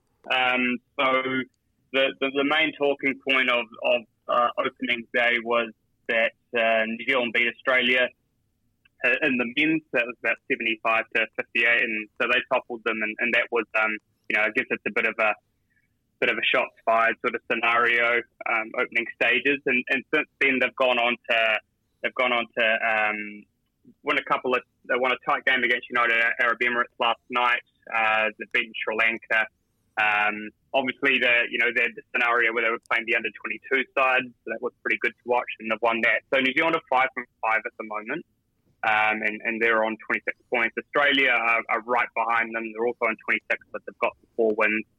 Um, and um, obviously Sri Lanka and England thereafter, so there's a bit of a bit of a. Um, I think there's going to be a bit of a jostling for position for the last two for the last two slots. So you've got Sri Lanka, England, India, and United Arab Emirates. Um, South Africa haven't won yet. On the women's side, it was a similar scenario. Australia beat New Zealand on the opening, opening day, but then on, they've, they've all won their games from there on. So Australia's sort of sitting atop the women's standings and under 22 women's standings, and, and New Zealand are right behind them. Um, I think the surprise I've also noticed is that in the um, the Australia under 22s and New Zealand under 22s, that they're beating some of these top level nations. So, you know, probably says something to the standard of the cricket here and over there that, you know, they've both beaten South Africa and um, they're, they're playing some really good cricket. So they're, they're yet to play each other. Um, but, but I think when that happens, it's going to be a very good game. Is there a way for us to watch these, Ahmad? Um, for those that have just joined, that we're talking about the World Cup of Indoor Cricket over there in Australia. Can, can we watch it or view it or stream it? Yeah, yeah absolutely. So uh, things have advanced, um, which is, is, is quite positive in terms of streaming ability. So if you go to um, go to YouTube and you go to Cricket Australia's uh, YouTube channel, um, at all times during the day, uh, there is a um, there'll be three games running simultaneously. So one is one is essentially on one court will be um, you know basically a, a proper broadcast through um, through Kayo Sports, sort of owned by Foxtel. Um, you know, so you can you know see the graphics. There'll be commentary. You know, uh, it, it's, it's it's a pretty good run operation. A second court will just be showing uh, you know a fixed camera, score, and sound um, so you can follow the game. And then a third court will will just have the camera. So it just depends who you want to watch. But um, if you go if you go to Cricket Australia's YouTube channel, you can you can definitely find it there. Um, and if you go to Cricket Australia Indoors Facebook page, you'll be able to find the fixture list. So timings, obviously, of when when games are played, but roughly they're going um, at um, Australian Australian Eastern Standard Time 9, 11, 1, 3, 5, and 7. So, you know, we're a couple of hours ahead, so you can kind of choose what you want to watch uh, when. But, but yeah, obviously it's all there to be, it's all there being streamed. You can rewatch it, you can watch it. It's, um, it's pretty great feeling, actually. And when's, uh, because we're all about currency, when's New Zealand's next games that we could stream? Um, so today, New Zealand uh, have just the one game, and it's against the uh, South Africa under 22. So that's um, a bit later this morning, so it's at 11 o'clock Australian Eastern Standard Time. Um, but that uh, it'll be a one o'clock start here. So um, yeah, look, I mean they're they're in really good form. They're looking good. Um, and it's definitely worth the watch. Probably the other one I think, um, which is shortly going to take place, is the, is the under 22 men take on Australia under 22, um, which is at 11 o'clock uh, New Zealand time. So, yeah, look, I mean, it, it, probably at this point, mate, they're sort of all halfway through that round robin stage, and you know everyone's gotten a feel and acclimatized, and, and so there's a lot more cricket to be played. And and yeah, I mean, hopefully New Zealand teams can can sort of take it from here because we haven't won a World Cup yet. And last question: We have white ferns, black caps, um, black ferns. What are the indoor cricket team known as? Uh, yeah, look, I've been thinking about that for a while, but um, in terms of a name you could give them, but they don't have one. So um, uh, yeah, I, I think that would uh, that would probably help if we could they could be known by something. So maybe you could put it out to the listeners and, and run a poll, see what they think. oh gosh, what could it be? Indoor cricket, New Zealand indoor cricket, the indoor caps. I don't, I don't know what it could be. Yeah, well, that's what I thought too, but I don't know. It just didn't sound right. no, it's not quite right, is it? Hey, mate, um, really good to chat to you today, Ahmad. Um, now that we're all across it and we can go to uh, Cricket Australia's YouTube channel. We can stream it live. We can watch Jesse Ryder and his mates, some youngsters, and our women cricketers take on the world. And uh, so far, so good. Halfway through, we're, we're looking pretty. Thanks for joining us today, Ahmad, and uh, we'll catch up again. No worries. Thanks, Mark. Pleasure. Appreciate it. I was going to give you an update on the score at that indoor cricket, um, but it's, oh no, 75. I think that's New Zealand's on 75 and I think I've got 7542. So uh, me and Kieran's YouTube uh, live streaming is all up the wazoo. Um, but good to know. You can tune into the YouTube Live uh, Cricket Australia's YouTube channel and you can stream the New Zealand effort for nothing. They've got three indoor cricket courts uh, going. And um, you can watch live the whole time. And remember, you can watch that volleyball live too on uh, Volleyball New Zealand's website. So we're we're hitting everything except rugby, rugby league, and cricket and netball and all that stuff that we normally talk about. And in the next hour, um, he's arrived in the building. Jason Wynyard is here, a multi world champion. He's a New Zealand Order of Merit for his service to the sport, and he just keeps going. And in about a week, he's off to the world champs again. So get your questions in. You can text them in on double eight double three, the Temper Post. I've done it again. Temper Beer Post text machine. Or I would really love your calls to Jason 0800 150 811. He's just been to the dentist. Half of his face is paralysed. so we need you to really test out his gum muscles. but Jason Wynyard, uh, the wonderful axeman who's been a part of you know a, a historical run, hundreds of titles all around the world, and we're very very fortunate to have him in studio for the next hour. So jump on the phone, jump on the text messages, and we'll be joined by Jason after the news.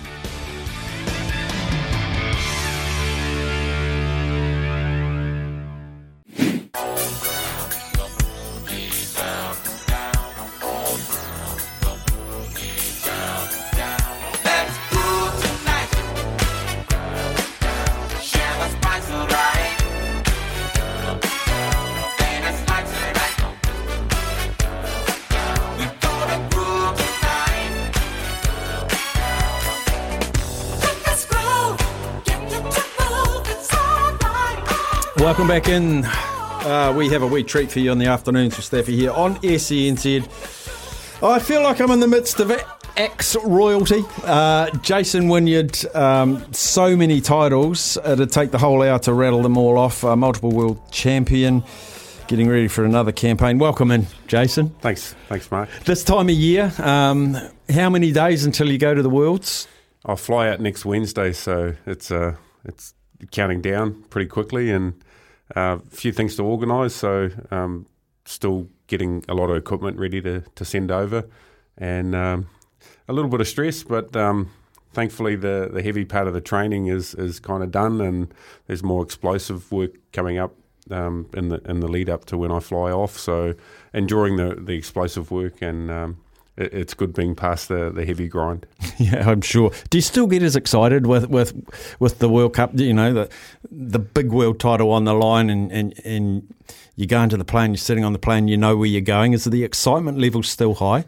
Oh, I think the plane trip is a bit of a drag, but um, I I really do get excited about getting over there and, and you know competing. It's um, I've learned to enjoy the journey more. I think as I've as I've aged, and um, yeah, it, it's uh, it- it's pretty exciting to to come from where I've come. Uh, come through what I've come through, and uh, to be at this stage on the cusp of going over there and, and having a crack at the title. So, um, yeah, all been all been worth it, and uh, really looking forward to getting over there. We welcome your calls uh, into Jason Wynyard, multiple world champion, uh, member of the Order of New Zealand Merit, however you get those letters around the right way. Donald from Christchurch has called in, and it says here he's keen to chat to Jason. G'day, Donald. How you doing, mate? Are you right? I'm well. Jason's all ears. How are you, Donald?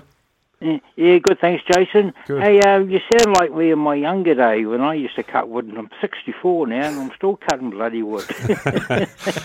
I turned 49 in November, so um, I've been at it since I was 12. So uh, I still love it, and uh, yeah, can't can't get enough of it. Good on you.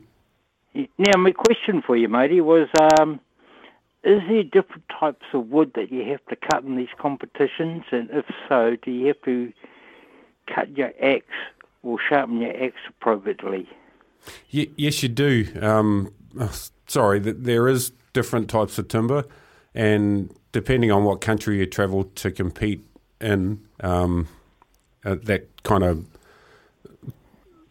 sorts out what timber they use for the various competitions. So with this Stihl Timber Sports World Championship that's going to be held in Sweden, um, they use poplar for, for the competition wood. So poplar for the chopping wood, and they use white pine for the sawing wood. So it, it's um, both of those are, are fairly soft wood species. Yeah. So Yeah.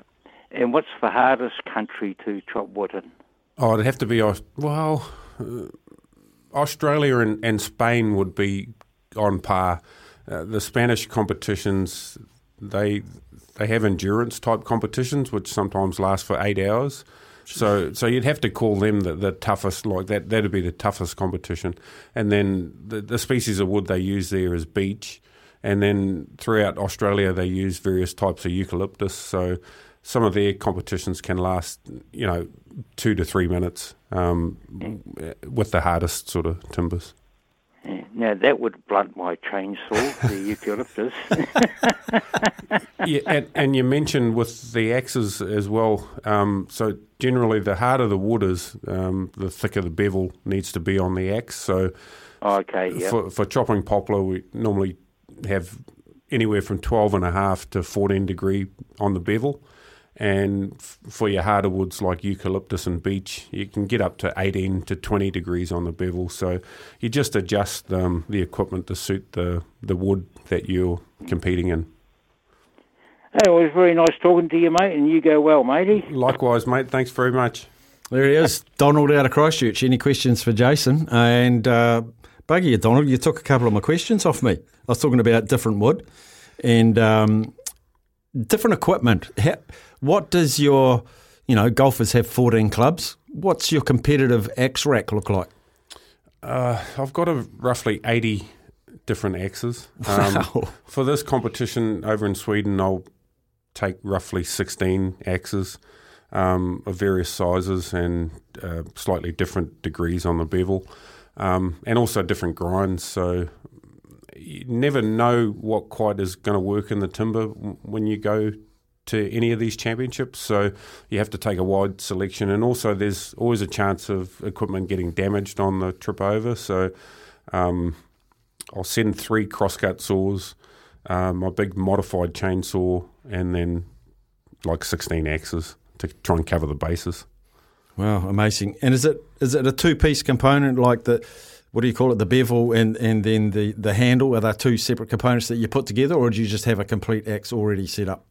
Oh, the axes are, will be set up like the handle. The handle takes quite a lot of work. You you fit the handles to suit your grip, and then of course you fit like the length of the handle suits your, your personal swing and generally your body body size.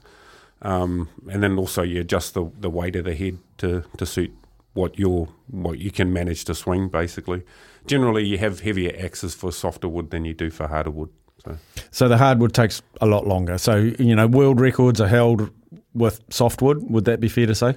Yeah, um, there's a world record in, in every class of wood for different diameters of, of the event that you're competing in. So there's, there's a lot of different world titles that you can compete for, and there's a, also a lot of different species of, of timber that you can co- compete um, to win a world title in as well. So makes it a little bit confusing, much like boxing with all the different um, world titles. There's uh, wood chopping's probably ten times worse because there's so many different species and sizes of um, of wood for that particular event. So At the top of the sport, which you've been for a long time, is it the same?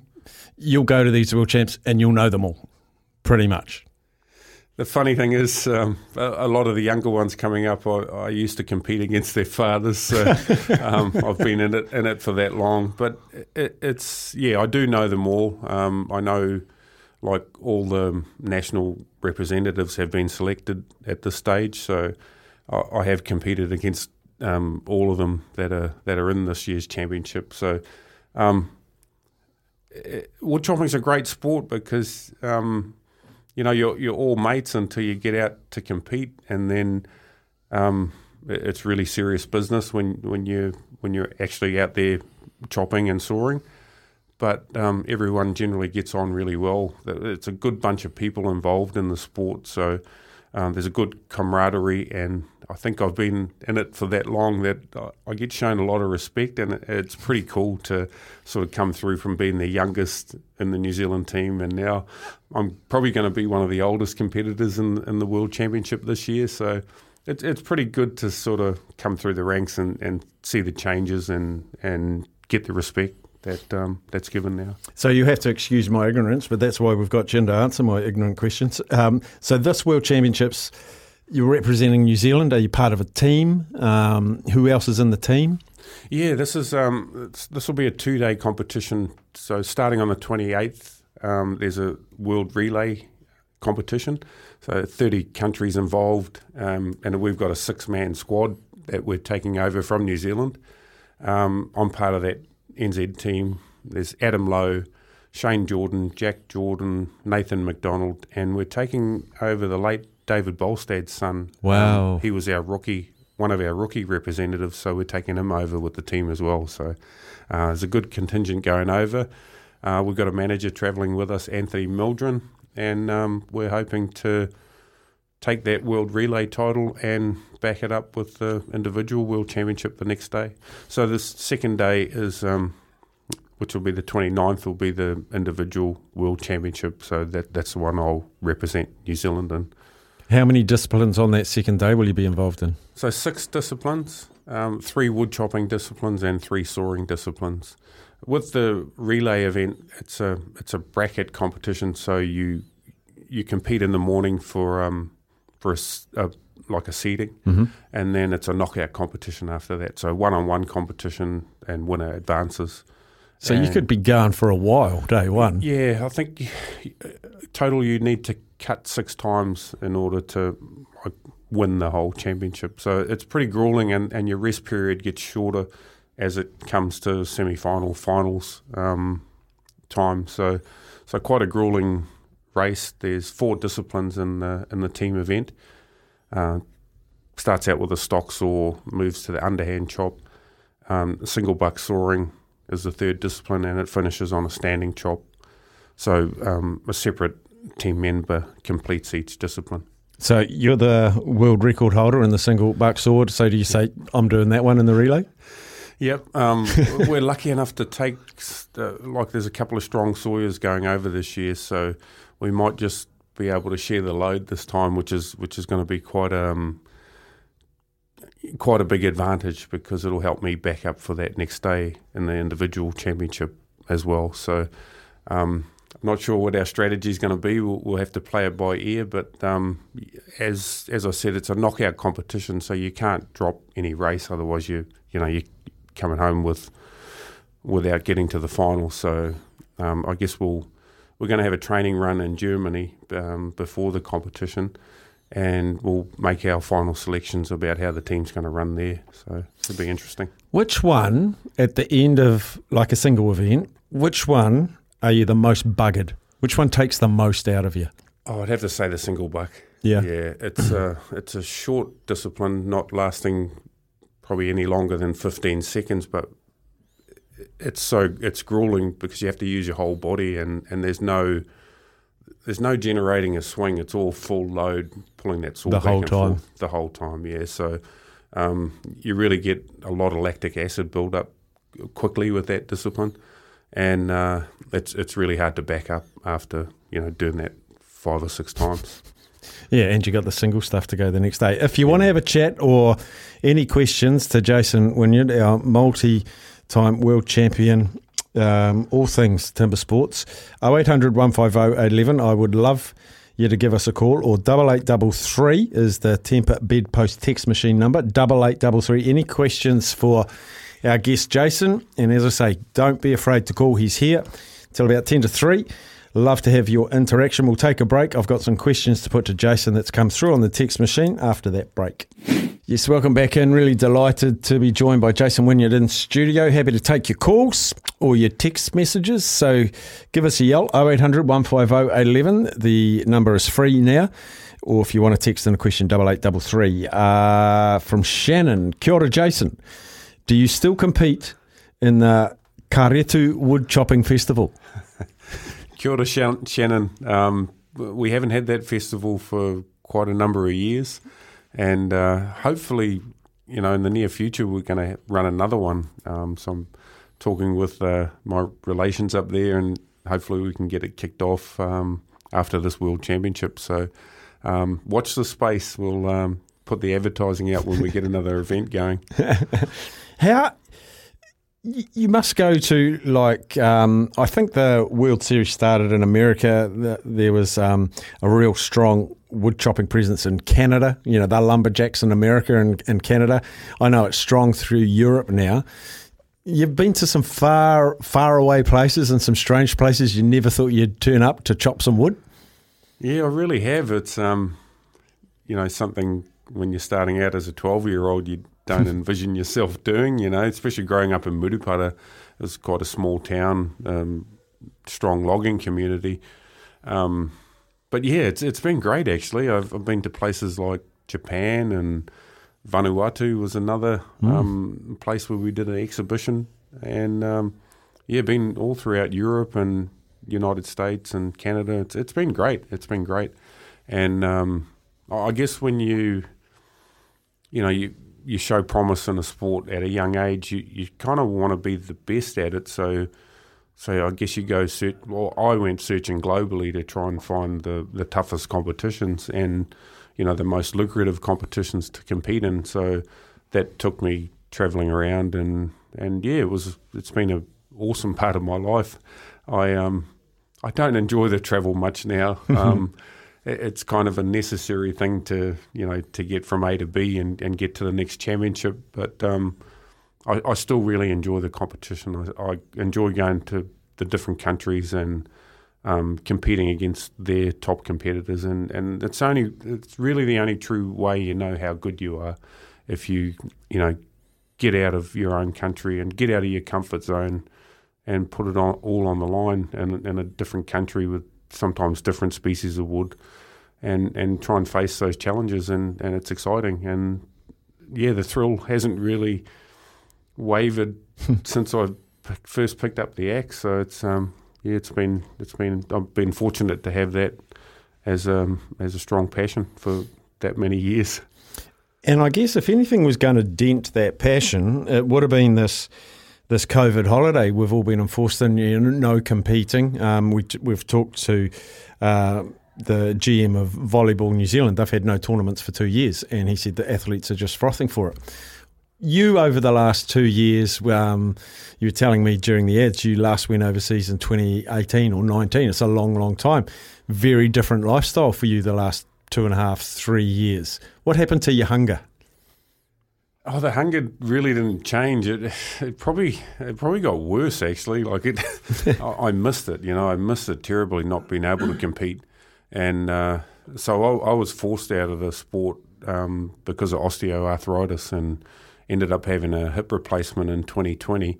Just happened to coincide with this um, with this COVID pandemic, and and our sport didn't run a world championship for a couple of years, so. Um, kind of in one way fortunate that my injury troubles kind of fell within that time, but not really fortunate because it was a horrible time of my life, and um, I'm just glad to be back competing and, and to not be in the pain that I was in. So, Mm. um, really thankful to come through that, and um, and looking forward to getting over to Sweden. But um, yeah, uh, a lot of sports have suffered because of the, the layoff, and um, I'm sure a lot of frustrated athletes out there, you know, they weren't put off because of injury um, restrictions like, like myself. But um, isn't it great to be seeing some of these sports coming back Mm. and, and it's great for us just to be able to compete with, you know, some spectators now. So um, th- this World Championship is going to be a great one. I think they're going to have a good following in Gothenburg, and it's going to be really exciting to get out there and compete um, against a, you know, with um, great crowd support. So really looking forward to that. Where are you at performance level, do you think? Um, you, you've had the layoff, you've been away from competing, you've had your operation. Um, do, do you like time yourself? Do you measure yourself in the gym? Do you, do you test yourself aerobically? How can you stack up where you are, where Jason when you're 2022 is compared to Jason when you're 2019? really can't make that des- designation until you get out on that world stage and uh, you get under those, you know, that type of pressure and, and that type of environment. You can't really make a, a full assessment. So, and I think that's kind of why I've always travelled and, and tried to put myself against, you know, different people in different countries. Um, gym numbers are higher than they've ever been in my life. Well, look at you go. Yeah, Hey? so, but that doesn't correlate into faster times. Yes. always. So, but it's a good start. It, it is a good starting point, definitely, and um, um, my aerobic fitness is, is better than it's ever been. So those are all um, good foundational pieces of the puzzle, but it's what you do with those milliseconds that you're in competition. You know how everything flows and the keeping the mistakes to a minimum, and uh, you don't really you can't really make a full assessment until you get out there and compete. So Where's the balance, strength and technique? Where, where's that balance sit?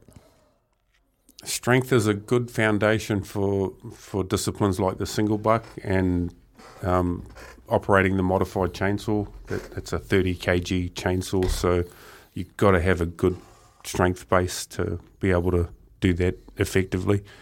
Um, but for the wood chopping events, it's uh, it's a little different because there's a lot more timing and hand-eye coordination involved. So um, you, you have to have that f- foundation strength um, and aerobic conditioning, but then the wood chopping is is more practice with the axe and you know being able to put the axe in the right spot and get it out and um, get that happening as quick as possible. Um, and experience is a, is a lot as well. Um, Mm. knowing what to do with the axe, what what axe to use for a start, and how to present it to the to the block on the correct angle. Um, you learn these things over time, and it's just muscle memory, practice, and working on your weaknesses. Really, so just like a lot of other sports, you try to refine yourself over time. Mm. I've never cut anything other than kindling, um, but I've played a lot of golf, and sometimes you're halfway through the downswing and you just know you're on it today, or you know you're not. How much conscious awareness have you got of what's going on in that blurry 10, 15, 20 seconds, whatever it is? I'm particularly talking the axe because there's a lot of technique there. Um, do you know you're on it? Do you know I'm in the sweet spot in this moment in time? It, it's really hard because you, you can get through disciplines like X disciplines doing things wrong and, and still have, you know, generally good results. Mhm.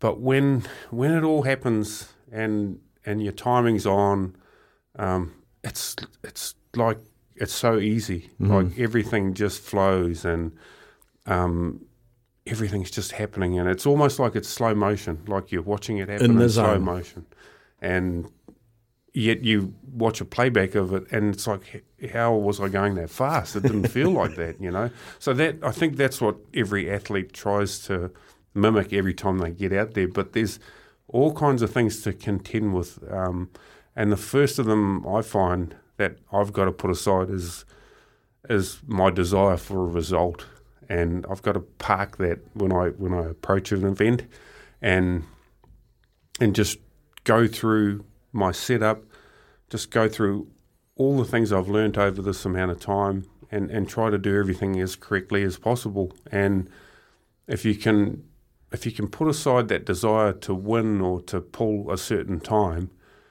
um, I find that's the best way I can prepare. So it's just for it. like my stance, my grip, how I present myself, the angle. It's just what just be in that process, and the result will come. Yes, yes, and don't be fixated on the result or, or the time, because that will all come if you do each stage correctly. It, it, it will definitely come, and that's the only way you can have world record performances is Mm. if you do everything systematically correct.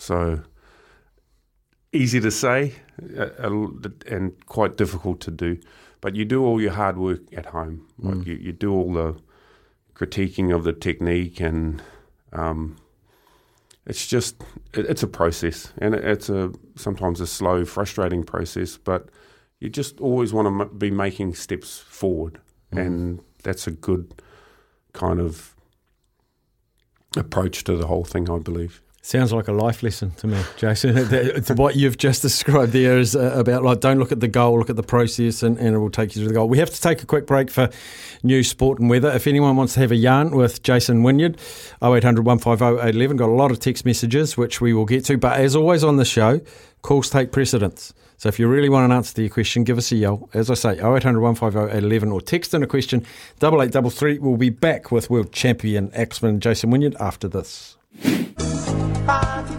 climbing, fiesta, forever.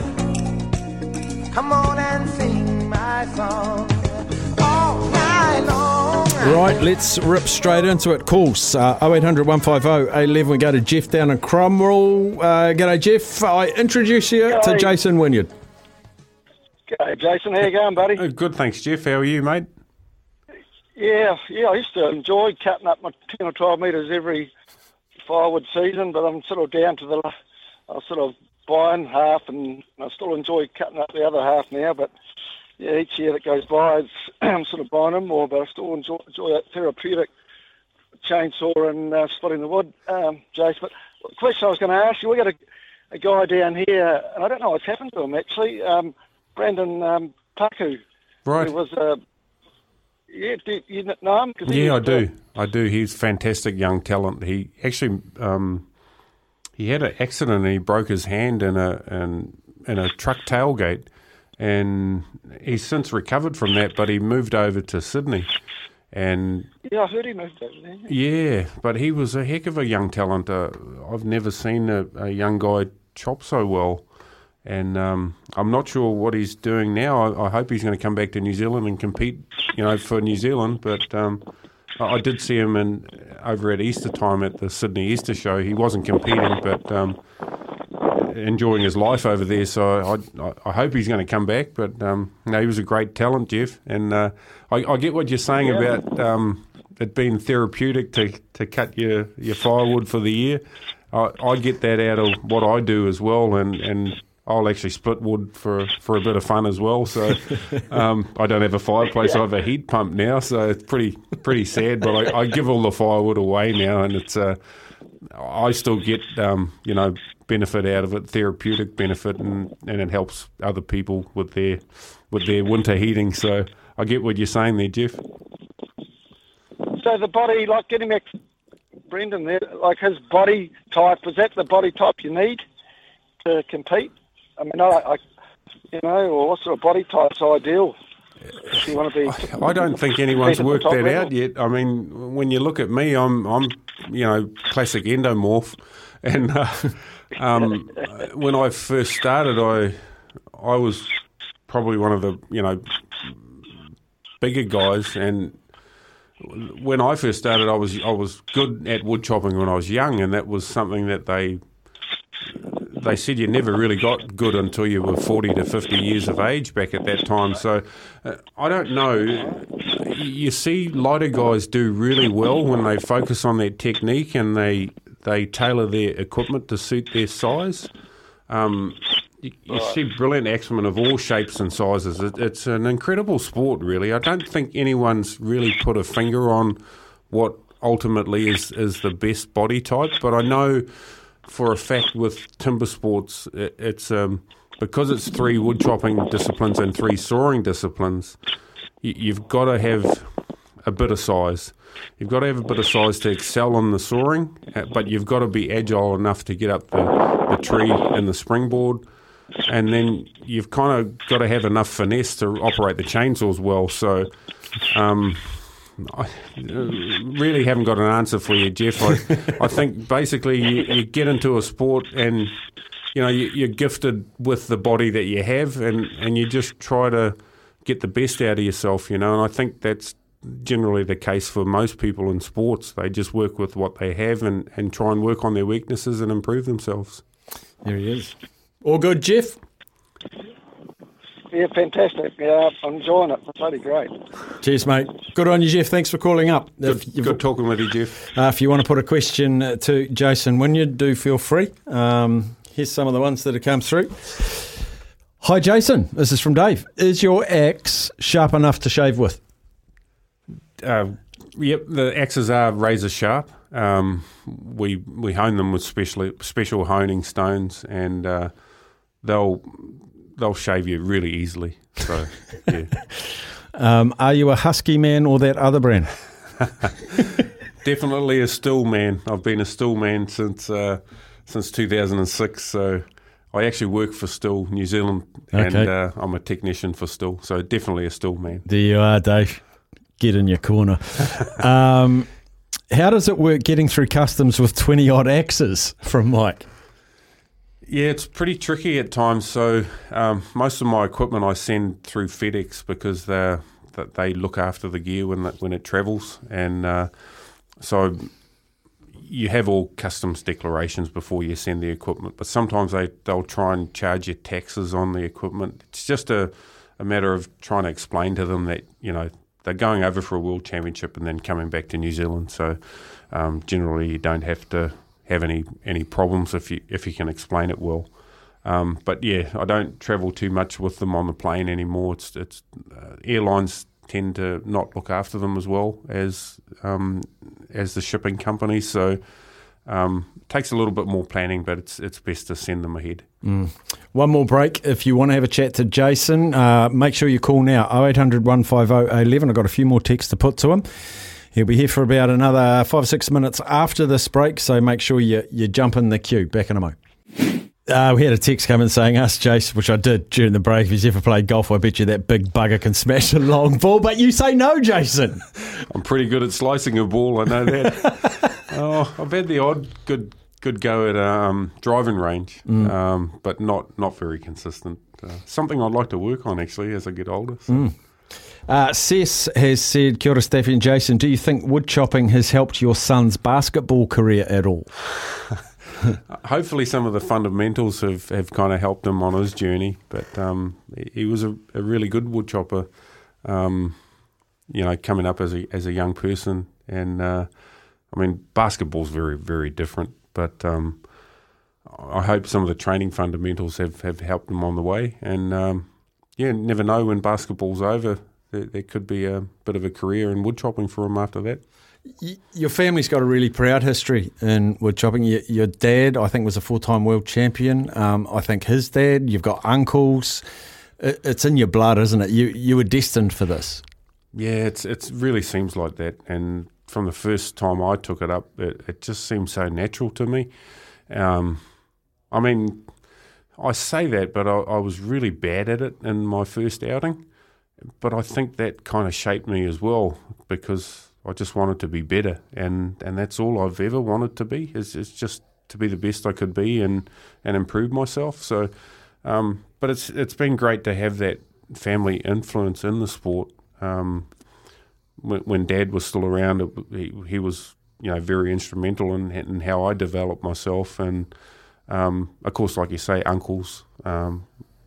Several of my uncles were, were really good wood choppers, so it seemed to be quite a common thing for most people to do in, in that sort of era.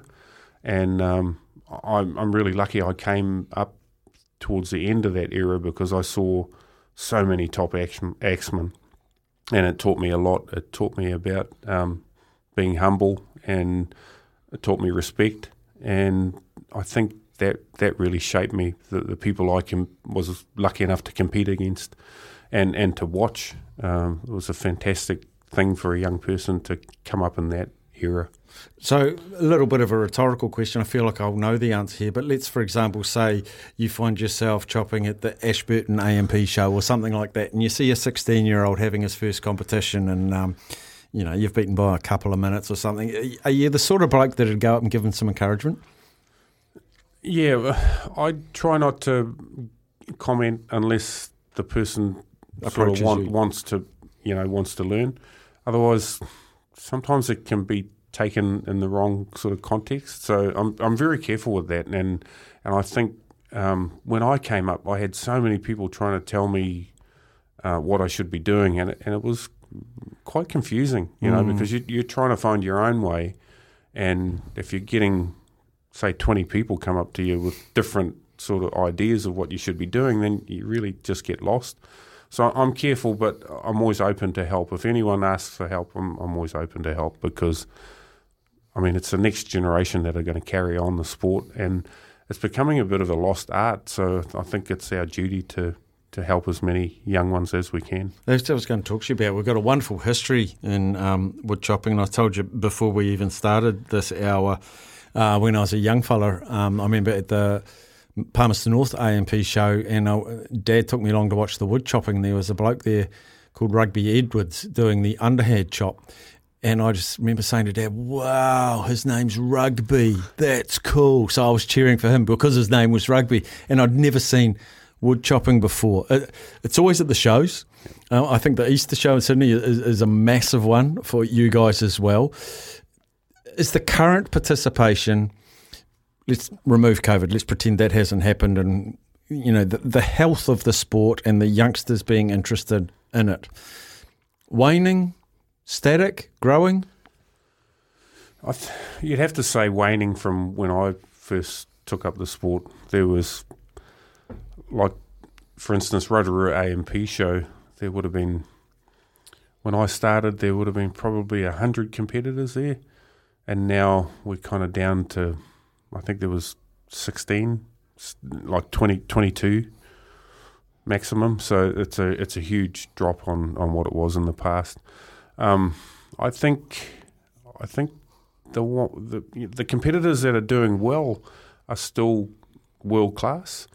Um, we've got some really good young ones coming out of Taranaki, and um, but there's a big gap there. that the field's not as strong across the board, so um, I- I don't know what direction we, you know, it's going to take in the next couple of years. But um, it seems like the downturn with AMP shows has kind of coincided with the wood chopping downturn as well. So. Mm. Last question, uh, Jeff, that you spoke to actually, he's just asked if a referee or if referees or judges can cost you a championship with a bad call on your chopping. They can do, but um, really it's in the competitor's hands. Like if uh, referees can only make a call on a disqualification, so um, really it's in the competitor's hands to avoid any contention there. If if you do everything right, like don't jump the gun, don't cut into your footholes on the underhand chop. um, uh, don't slab the block off. Uh, make sure you're taking slab slabbing precautions. As long as you do everything right as a competitor, then the referee can't really manipulate any of the results. Mm. Are we able to watch this World Championship? So, did you know if it's being broadcast in New Zealand? Is there live streams? Because I'm pretty sure we all want to watch you go.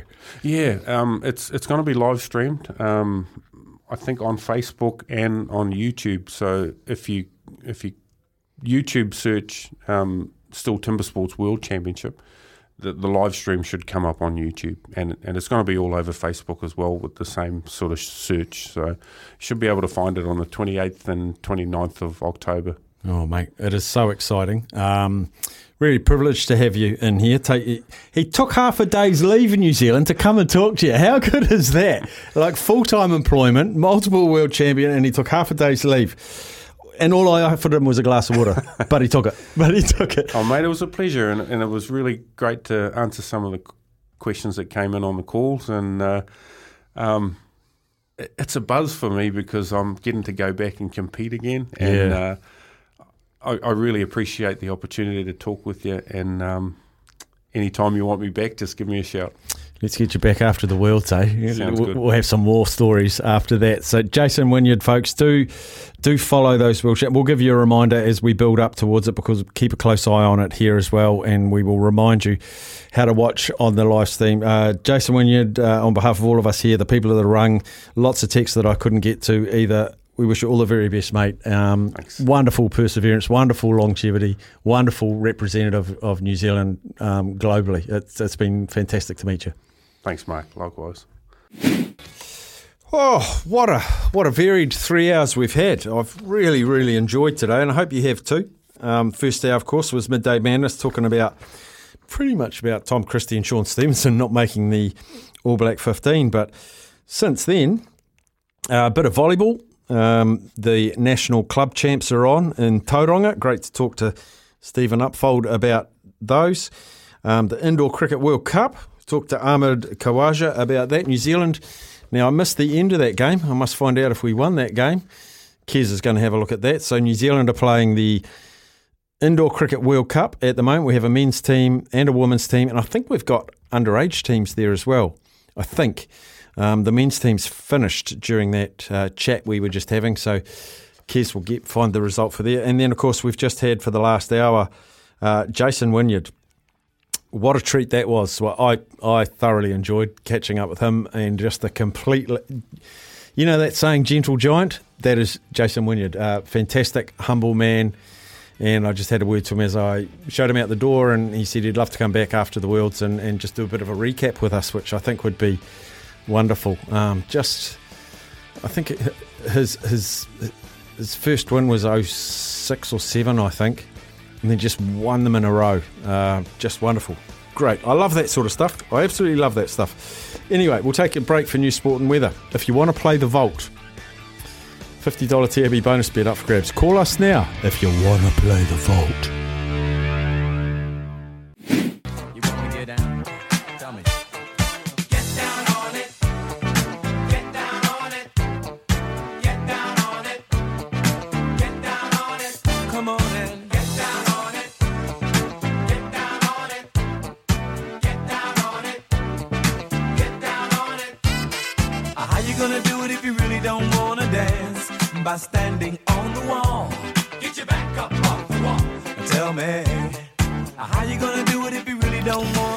DJ Nivy Niv in the house. Oh, the Nivster. I just said, give me some groovy music today. Look at him just deliver on a silver plate. A lot of text messages have come in saying how much they enjoyed the Jason Wynyard chat. Uh, things like great New Zealander, he's a legend, etc., etc.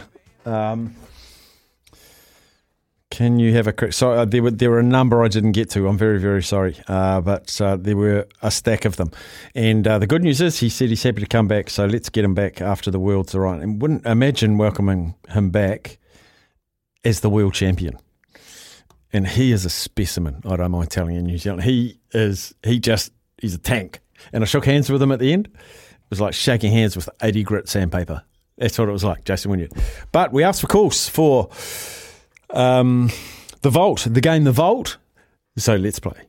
Ten questions, one answer. Can you crack the vault?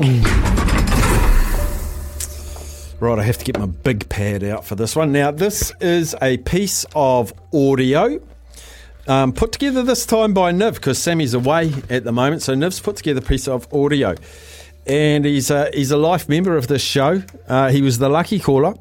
And it is Zaid from Auckland. G'day, Zaid. Hello. Hello. You always sound like you can't quite hear me when you say hello, Zaid, but you can hear me. Yeah, I can hear you. Good man. So you get seven questions. They are yes no questions. And at the end of that seven, you can have a guess what the piece of audio is. Okay. So I think it's a sporting moment, and that's all I know. That's all I know. all right. Right, so your first question is. Hold on. What? The vault's wide open. Oh, the vault. Oh, shut We've the got vault. to lock it. The vault is wide open. Okay, close Are it. you just close gonna it. let Zaid walk close right it. in? Jump the gun. All right, we've got it in there. We've got it in there. It's well shut now. Okay. Now we're safe to play. Now we're safe. Um, now I can't answer these questions, Aid. It's going to be Niv who's, who you're talking to. So where you go with question one. Is it UFC? No. Oh, jeepers. No. Um, is it is it a ball sport? No. Oh. No. Okay, is it a motorsport? No. No. Take your time. Take your time. So just have a think about this. It's not UFC. Unbelievable first question. um, it's it's not a ball sport and it's not motorsport.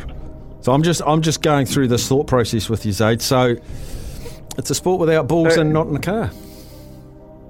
Is it rugby? That's a ball sport. Oh. But that's your fourth question. Rugby? Oh my god. No. So have a think about. Just ask for like roughly when or sort of where? Okay. Um, does it have a racket involved? No. Would that not also be a ball sport or thereabouts? Mm, racket sport, no. Now the other thing you can that you can do is I can ask one question for you. If Can you you ask want. one question? I'm a phone a friend. So you've had one, two, three, four, five. So your sixth question, courtesy of me, is Did this sporting moment happen in the Northern Hemisphere? Oh, that's a very, very good question. I'm going to have to take the uh, consult Auntie Google here. Oh, it's on the equator. It's close to the. See what happens, Zaid. See what happens. is it in the Northern Hemisphere? And he's Googling. And he's going to tell me. Oh, it's very close. It's half half. Half's in the north, half's in the south. It must be a game of leapfrog on the equator. How can it be half and half? Because Uh, the north of it is north of the equator. It's a big country. But don't this sporting moment must have happened at a particular point in this country. Yeah, let me just look. Yeah. Auntie Google's got to come into it again. Thanks for sticking with us, eh? This is very unprofessional by Niv. Uh, yeah, mate. I really need to sort my um, sort my geography out here. Um, I think it's southern hemisphere. Southern Hemisphere. So is it Northern Hemisphere? No. So there we go, Zaid. You've got one more question and then a guess.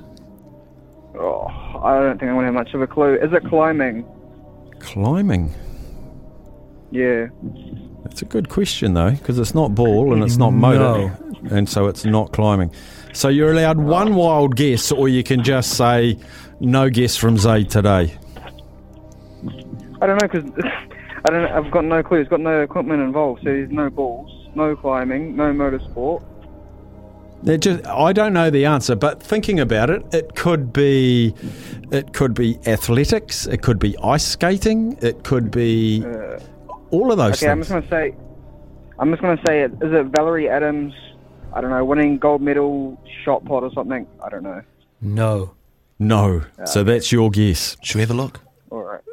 no, we can't because we already know it's not. I know you've got, I know you've got sound effects, Kiz, but we just can't deal with it. Zaid, while you didn't get it, you've eliminated a whole lot of things. So jackpots to hundred dollars tomorrow. Thanks for having a crack, though, bud. And Zaid's gone. so the vault, whew, he rattled through those. Is it UFC? Interesting first question. Yeah. So I'm all about. I'm all about when I play the. If I was to play the vault, I'm all about where is it and when is it. Mm. So that would be a good shout. Like nobody knows i- what year it was in, really, after those sets of questions, or what decade at least. Yeah, I always go hemisphere and then find an era like pre or post 2005 or whatever you want. Was it Olympics or World Champs or Oh, that- something like that? That hemisphere question really had, had me racking my brains trying to figure out where this place is in Yeah, well- relation to the equator. So this this is the thing now, New Zealand. What you do, you get onto Google Maps and you find a country that straddles the equator, and there's your starting point. It's a it's a glorious sporting moment. Yeah. One of the best. One of the best sporting moments. So that is the vault. We'll play it again tomorrow. Um, do we go a bit earlier tomorrow? No, it's about two forty tomorrow. Uh, we're a bit late today because we had Jason, uh, Jason Wynyard in studio. Um, so it's a hundred dollar TAB bonus bet up for grabs. Not UFC, not a ball sport, not motorsport, not rugby, not a racket sport, not climbing, and not in the northern hemisphere. So a whole lot of no's. Is it 10 pin? It's a ball sport. Oh, it is too. And you're not allowed to play. I am now. I, I can turn your mic off and play myself. I want a TAB bonus bet. We all do. So we will play that uh, tomorrow. Tomorrow, the Vault. $100 TAB bonus bet will be up for grabs. Um, I'm just trying to remember the date that Jason told me. Was it the 20, 28th and 9th of October? I think he said that was. And there is a YouTube channel up for uh, that's going to be streaming um, the Stihl World Championships, six man team going over, 28th, 29th. And Kez, you were keeping an eye on the cricket as well. What happened at the World Indoor Cricket match for New Zealand? I'll tell you what, I've spent a lot of time trying to get my head around the rules. so I'm pretty sure if I, uh, and you know me with numbers, Steph, the numbers read New Zealand 80, South Africa under 22s 75. So I, th- I think the whatever we've decided to call them, the New Zealand indoor cricket team won 80 75. They I did. believe. I believe. Actually, a few people sent through a few guesses for their team name, and at the moment, New Zealand, New Zealand under 22s are playing the Australia senior women's team. Uh, Australia on 31 at the moment. We had a few guesses, uh, a few suggestions for the name of the team. Um, I think there was uh, the indoor caps was one. Um, the black bats. Or don't mind that, Mark from Christchurch. The black bats because we've got black socks, white socks, black caps, black bats.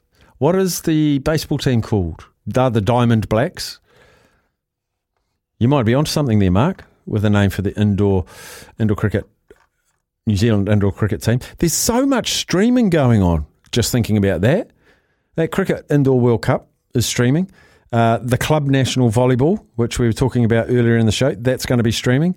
The World Timber Sports Championships out of Gothenburg, that's going to be streaming. Streaming's the future.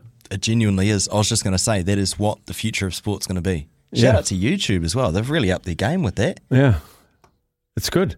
It's good. I remember I heard ages ago, ages ago. Have I got time to tell this? I have just ages ago. Um, oh, it might be commercially sensitive. Actually, might be commercially sensitive. Let me have a think about. it.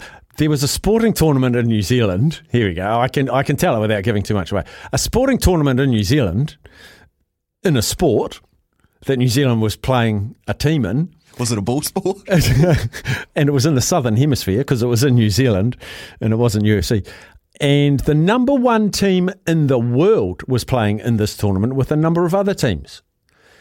And they organised a camera crew to broadcast it into their server back in the country that they were from. And they brought they streamed it live on YouTube and said five dollars a game. Five dollars sorry, it was yeah, it was five dollars a day, sorry. Five dollars a day. And you got all of the games and I think it was it was a few days, I don't know, three, four, five days. So it's five dollars a day, watch the whole lot. Two hundred and fifty thousand people bought it.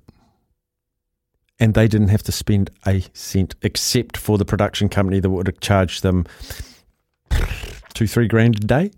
And they sold 250,000 subscriptions just in that country. How good.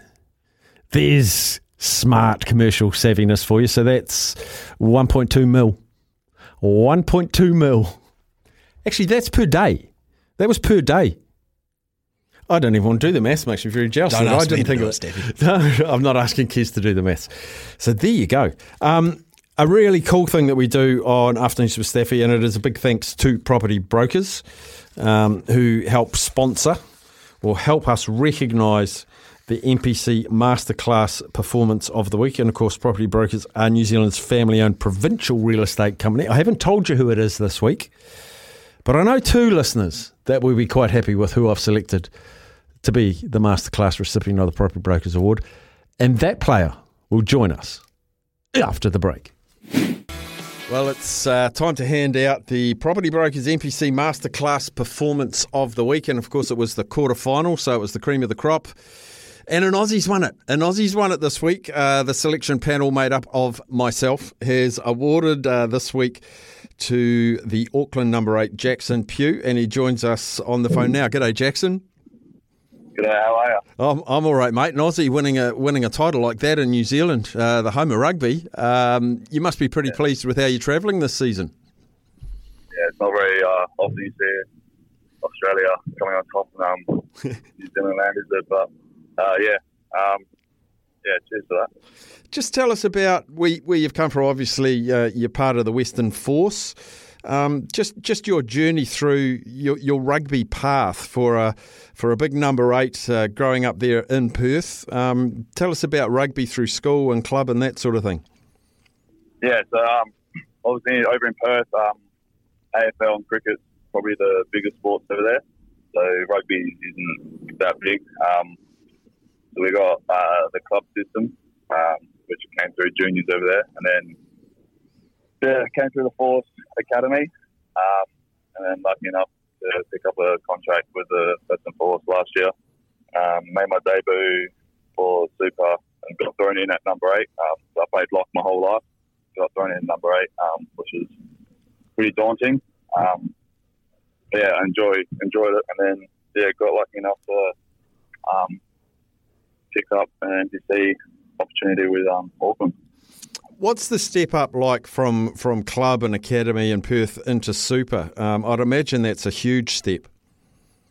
Yeah, yeah, it was pretty pretty huge. But when you got blokes like um, you know, Jeremy Thrush, Richard Kahui, um, who's been around the game for years, um, take under your wing and sort of teach us young boys how to, you know, transition, um, makes it very much so. It makes it way easier. Andrew Forrest is a big name in rugby over on your side of the world. Um, he's he is a huge part of rugby in West Australia. Um, tell us about the influence he's had on rugby over in WA.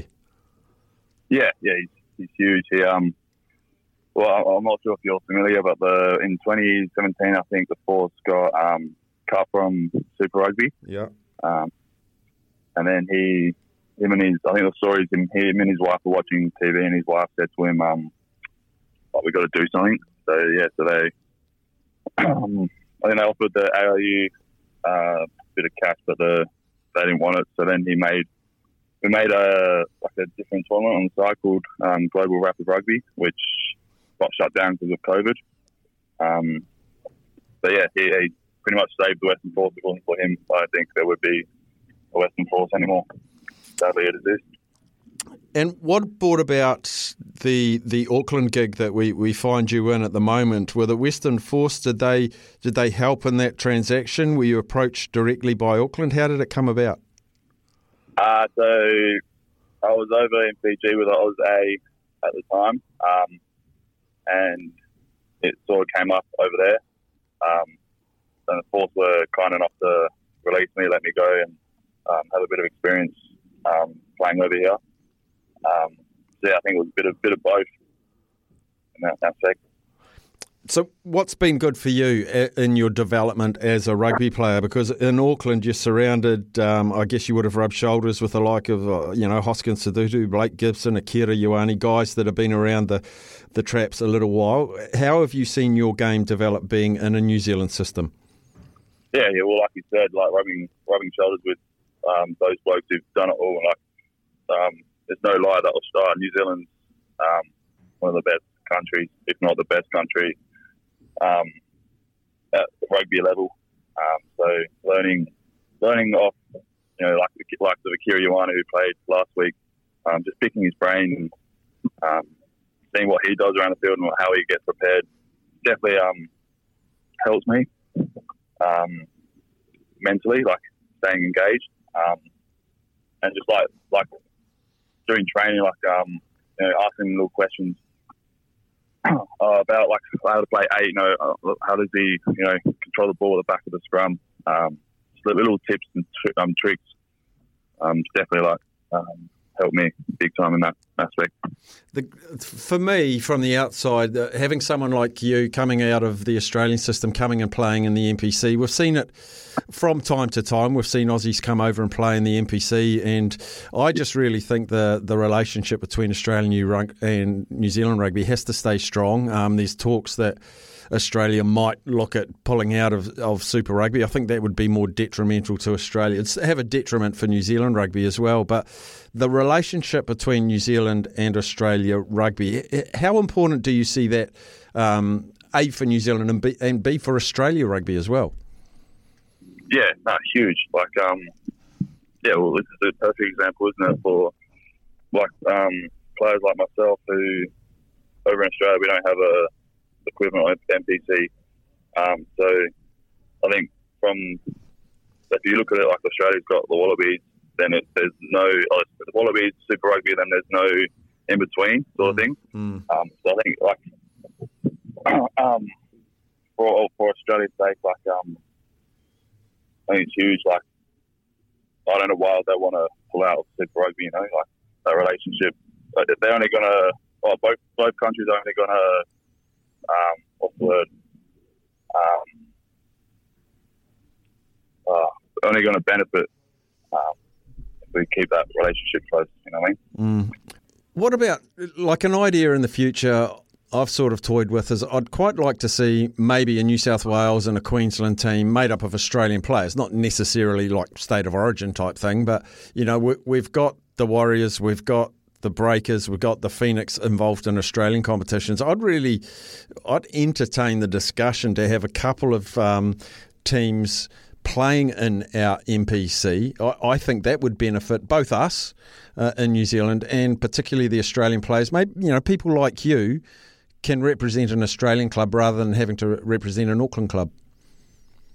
Yeah, I like that idea. Hey, like, yeah, that, that yeah, yeah, that'd be a great idea. Um, that'll definitely bring a lot of. Um, I think the crowds might go up a bit as well, like a bit more attraction. Mm. Um, 'cause I feel like at the moment rugby union's sort of dying, you know, with, like with a crowd and stuff. So like, um, bringing you know, the aspect like new teams and stuff into like a great comp like NPC, um, definitely bring like or benefit. Yeah, and I'd also like to see even in Super Rugby, like um, I mean, you've seen it with Jeremy Thrush and Richard Kahui. Uh, by playing for the Western Force, they're not available for the All Blacks. But I'd love to see some New Zealanders into the Aussie super teams, some Aussies come over and play in New Zealand super teams. We've had the odd Argentinian in South Africa. Um, I think that's the future. Yeah, yeah, hundred percent. It's only going to benefit like young guys like myself, um, having like great experience around, especially like for the greatest team, um, rugby nation in the world. Now you got through the quarter final, the Battle of the Bridge, your first ever Battle of the Bridge. Tell us about the build up to that because it's a it's a wonderful rivalry and it really delivered with a wonderful game as well. Tell us about your build up to the week and then the game. Yeah, well, I came over I think uh, two to three weeks before the Battle of the Bridge, um, and that's all the boys were talking about. Um, so yeah, it was a huge. It means a lot. Meant a lot to the union. Um, and yeah, that build up that week. Uh, I think we had the breakfast uh, where two the two teams came together, and there was a bit of banter thrown around, which is um always good leading up to the game. And then yeah, that that game was just yeah fast, fast and pretty entertaining. Um, and I was yeah pretty grateful to be a part of it. And I, you'll be grateful to be part of a semi final now. We're down to the top four teams, and you're taking on a Wellington side that just have weapons right across the park. Um, this must be a game that you're really looking forward to, uh, hosted in Wellington. Yeah, yeah, definitely. Um, I've never been to Wellington. Um, I've always wanted to go to that stadium. It looks pretty cool. Um, so yeah, to be able to play a semi final, um, yeah, against a great team like Wellington, like you said, um, yeah, it's going to be awesome. The boys building nicely um, at the moment, so yeah, it should be a cracker. We're talking to Jackson Pugh. Um, he is our masterclass performer of the week from last week. Jackson, finally, what what's your what's your contract status at the moment? Is there is there a chance you'd return to Auckland? Um, would that have to be a negotiation with the Force? How long are you signed for the Force? What what do the next two or three years look like for you? Uh, yeah, signed for another two years with the Force. Um, and yeah, the opportunity came up with Auckland again, I'll say with two hands. I've really, really enjoyed it over here. Um, but yeah, we'll just have to see, like, play by ear. Awesome, Jackson. Well, um, you've really taken to the game over in New Zealand conditions well. You're fitting in superbly, given that you haven't been here for that long, and you've turned into a crucial part of this this Auckland forward pack, who are just getting better and better each week. And we have a lot of Auckland supporters as listeners, mate, and they're always texting in the show about you that you're a bit of a standout. So well done on winning the award from last week, and uh, just go a step up against Wellington. And we wish you all the very best in the semi final. Awesome. Thanks for that. Appreciate that.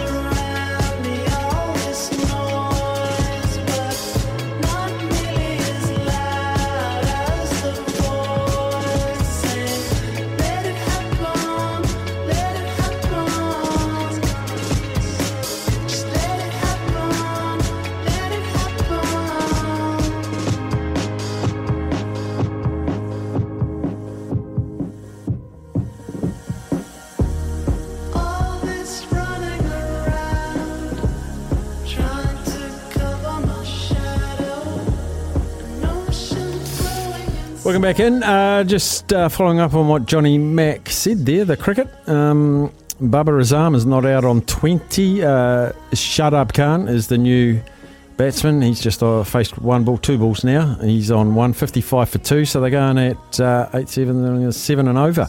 Not a bad wee start. Uh, the wicket takers for New Zealand, Mitch Santner, has one for 18 off his two. And Michael Bracewell, great start from him, one for six off the two. And uh, other bowlers used Ish Sodhi is into his second over. And Blair Tickner's bowled a couple. And Tim Southee's bowled one as well. We'll keep you up to date on that. But let's go and find out.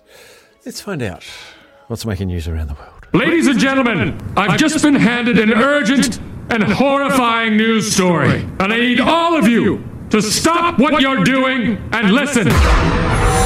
What's making news around the world?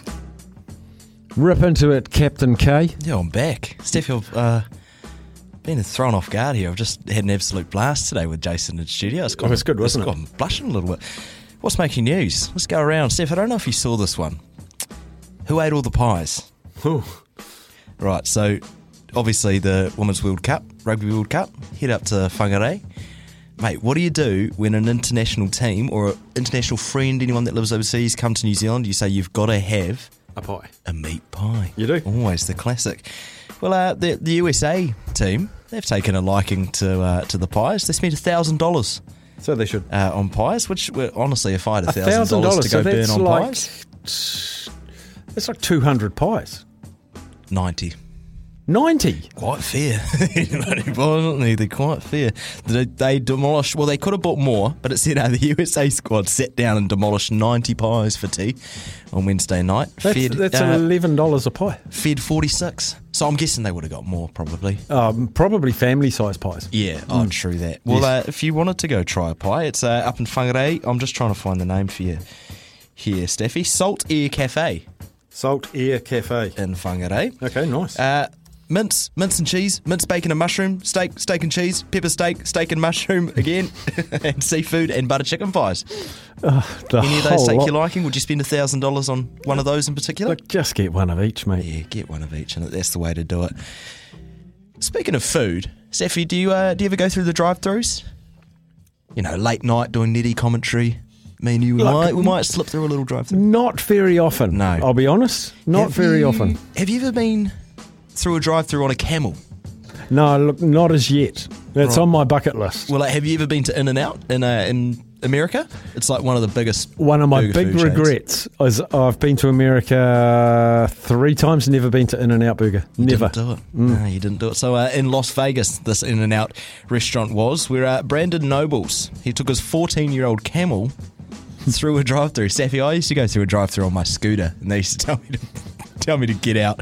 Uh, so it's no good. But uh, yeah, apparently the the camel loves French fries, so he started taking the camel on little tours. Mhm. Around these uh, fast fast food restaurants in Vegas, you can find it on Instagram. The video, and apparently everyone's been loving it. I would. I definitely would. Wouldn't that brighten up your day? If you work and drive through, you know, it's, it's in Vegas, it's hot. It's hot. And then all of a sudden a camel rocks up. It's a bit different to a Camaro, isn't it? Yeah, well, imagine being camel. in your car waiting for the camel to put their order in so you could progress through the queue. It takes a while because camels can't speak, but they eventually get there in the end, so that's Mhm. a goodie. Staying on animals, uh, oh, Niv Steph, you might be able to help me here. In Spain, the bull run. Pamplona, is it? The running of the bulls The in running of the bulls. yep. Uh, they've had an accidental one in Carolina. Right. So, an escaped rodeo bull, uh, which is very dangerous and extreme. Uh, it's in North Carolina. It's running the streets. 700 pounds. Uh, I'm hoping that the camel doesn't have any fast food chains in North Carolina. But uh, now they've got cowboys, Staffy, coming from all over the country, getting paid to try and track down this bull.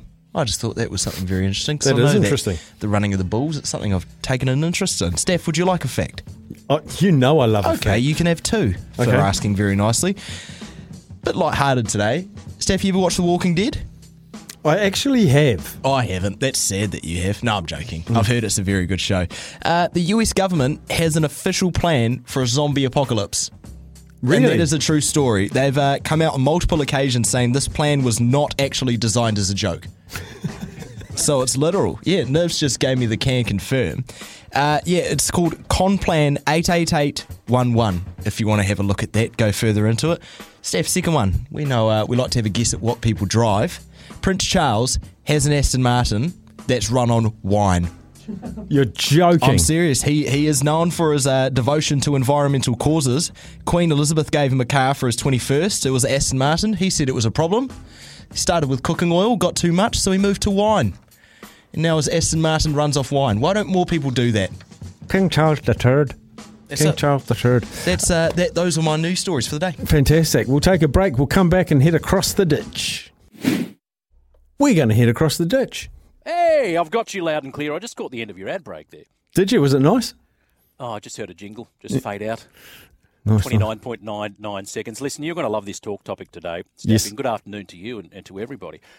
Um, we had a, a texter on the line yesterday, Kev from Camden, and he spoke about once breaking into the New Zealand cricket dressing room and lifting the Newbery shoulderless Excalibur cricket bat wielded by Lance Cairns. Oh. Big hitter. His son a big hitter as well. And he said it was a wonderful moment before security finally came in, chucked him out. But he said he'd do it all again and, and provided us with a great story. It happens to be, Staffy, Lance Cairns' birthday today. I had no idea. So off the back of that, I've been asking people to nominate their favourite pieces of retro sporting equipment. Cricket bats are getting a really good run. The old Gray-Nicolls scoop. A few people have talked about the Newbery and more recently the, the Kookaburra bubble. But I know you're a massive cricket fan. Did you have a, a favourite bat or a favourite piece of sporting memorabilia back in the day that, that you couldn't bear to part company with? Look, going just on those Excaliburs, I was a Mm. kid when Lance was in his pomp, and uh, we all got dad and granddad and uncle skill saw out and cut the corners off our bats. Did you? So, Yep, off it came. it off. Okay. Just completely through it. Wow. Uh, one which would be a bit of a collector's item was the Adidas rugby ball, and it was the laceless rugby ball, and they were like balloons. They were really big, and I got one for Christmas or something when I was about 13 or 14, and they were the ball that the All Blacks used, but they only lasted a season because they actually went too far when you kicked them. It was it was a bit like an illegal ball, um, but Yes. that, if anyone's got one of those out there, that is a collector's item because they weren't out for long. I, re- I seem to recall there was a debate during uh the Tri Nations back in the day that New Zealand would use the Adidas. I think Australians had the Summit, and South Africa might have used the Gilbert ball. Mm. And you know they'd all sort of they had slightly different characteristics. And you mentioned there, I think it was the Adidas that would fly too far. Um, just as well, they didn't use that when you're playing on the high veld, of course, because you know inside your own twenty and it goes sailing over the dead ball line. Yeah. But uh, yeah, the Adidas, the Gilbert and the Summit. But, but oh, that's wonderful. You'd, you'd, you'd shave off the shoulders of your bat. Did you ever do this, Staffy, with a bat? You'd you just sort of sand the edges so it looked like you middled everyone. You just sanded off the cherries off the side. Absolutely, and I Yeah. also got I also got the um, the liquid scourer onto my golf clubs to take off the dimple imprints off the toe and the heel of the club, so it just looked like I always middled middled my iron shots. Uh, they were much harder to hit back in the day too. The golf club. Oh, they were all blades. There were no they are. cavity backs back in the day. No, correct, correct. I just gave up a pair of tailor-made blades. Uh, When you got them out of the middle, beautiful. But Mm. goodness me, you could feel them sort of reverberating up the arm when you hit. Mm. But the other thing too, and, and I love I love this sort of conversation. Kids back in the day, they, they don't know the joy of having to, to break in a cricket bat, to No. oil it, and then to, to knock it in with a ball. Either you bash it or you just gently in the nets just hit it. Yeah, bang on. They you don't- had to do that, and you had to um, you used to have to dubbin your rugby balls over here The as well. dubbin, yeah. yeah. Use that on the saddles. Yeah, the day, that's you? it. The, the horse saddles, yeah, the dubbin. That's it. Dubbin the rugby ball. You know your talk topic. You know we had we were really lucky today. We had in studio for an hour a 14-time world champion in timber sports. His name's Jason Wynyard. He's 48, 49, and he's heading over to Gothenburg in a week to go and have another crack at it. Um, can can you can you just even fathom being a world champion 14 times? Ti- did you say timber sports? So what does that involve? Like wood chopping? And, Wood chopping. that, so so there's uh, there's six disciplines now. There's the springboard where they chop the little the little angle oh, into the tree. wedge the plank in and then wedge go, the plank yeah. and go up. So that's one of them. There's the standing block. There's the underhand block. There's the single saw, and then there's the standard production chainsaw, and then they have a thing called the hot saw. And they they use pretty much jet engines on these things. They're like super turbocharged, and you get points allocated across all six. And the person with the most points, it's sort of like a, I was going to say a decathlon, heptathlon. What is it if it's six? It's a sextathlon. Yes. Yes, it's a That's- that's- You can say that in context, absolutely. Yes, and um, he, he he's won it about fourteen times, and so he, I reckon Jason Wynyard would have been pretty quick at shaving the shoulders off a Newbery Excalibur, or to, off a cricket bat to make it resemble a Newbery Excalibur. I'm glad you mentioned that because as soon as you mentioned uh, timber sports, it, my mind sprung to our most famous woodchopper, a man by the name of David Foster. Yes. Big unit, uh, moustache, sort of looks like a, a slightly overweight David Boon, if there is such a thing. Australian wood world champion woodchopper, Tasmanian community figure. He has held the World Woodchopping Championship title for 21 consecutive years. Australia's most successful athlete and possibly the only athlete in any sport in the world to win over 1,000 titles. Jeepers. So imagine a get together between Jason Wynyard and David Foster. I reckon they'd put a few away just quietly. Yeah. He, interestingly, he said um, when he competes in, because he competes all around the world, and he said in Australia, you use eucalyptus uh, wood, and it's the hardest wood to chop. Right. And so you have to have very thin bevels on your axe and razor sharp, whereas where he's going, it's slightly softer wood, so you have to acclimatise. It was, it was really interesting to get into the technical side of um, wood chopping. Yeah. Did you ask him if he shaves with his blade? We had a text question came in from Dave, and, and Great- Dave great said, minds think alike, Dave. Can you shave with your axe? And he said, Yes, I can. They are razor sharp. Yeah. Oh, it's like, you know, you get that strand of hair and you drop it on the axe blade, just sort of casually cuts in half. Uh, mate, Australia, New Zealand, you mentioned it when we spoke last week, a sellout at Eden Park. Uh, I'll tell you what, I mean, for 22 games of trying, the Wallaroos have never defeated the Black Ferns. And we thought, is this the moment? It looked good at half time and then, well, class rose to the top in the end. Yeah, 17 0, um, the Wallaroos. Uh, They, they started with a hiss and a roar. A little bit of stage fright, I think, from the Black Ferns. They've never played in front of a, a home crowd like that. In fact, no team has. It's the biggest ever crowd in the history of women's rugby, and it was a fantastic carnival atmosphere. But they, they found their mojo in the second half, as you say, Julian, and um, and kicked away. But um, it's really got some momentum over here.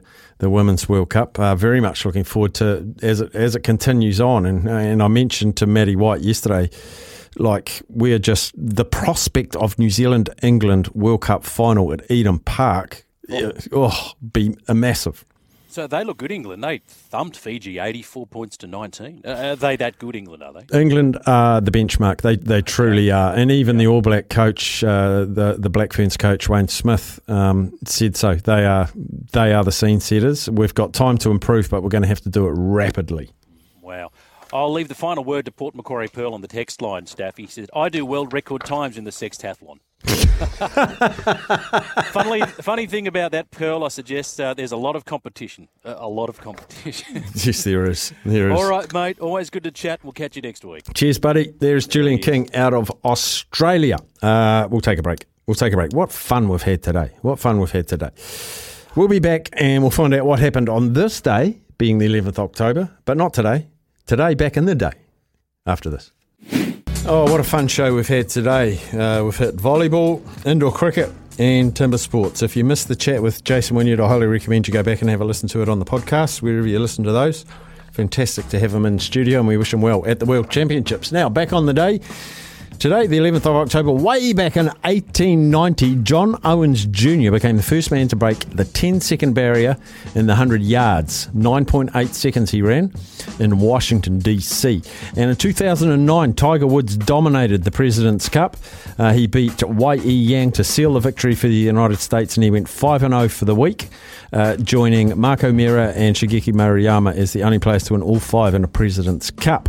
2010, Brett Favre became the first to 500 touchdown passes and 70,000 passing yards on this day in 2010.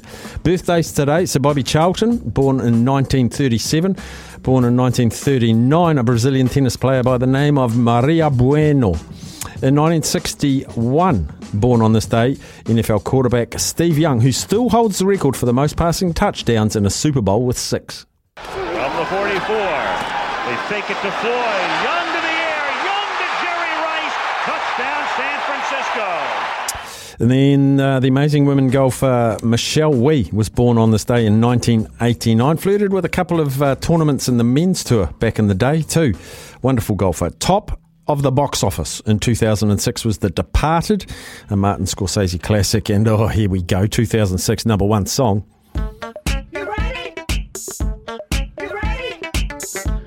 Yeah, I'm bringing sexy back. Yeah. You mother, watch your eye attack. Yeah. If that's your girl, better watch your back. Yeah. Cause she'll burn it up for me, and that's a fact. Yeah. Take it to the chorus. Come here, girl. Go ahead, be gone with it. Come to the back. Go ahead, be gone with it. VIP. Go ahead, be gone Thank you for all of your interactions today. Absolutely loved it this Tuesday. Thanks heaps to Niv. Huge effort. Big shift from Captain K as well. We'll be back tomorrow. Looking forward to your company. Life's busy. Take this deck. There's heaps to do on it, like um, polishing off this wine. That's tough. Life's pretty good with a Trex deck. Composite decking with no hard maintenance. Trex, the world's number one decking brand.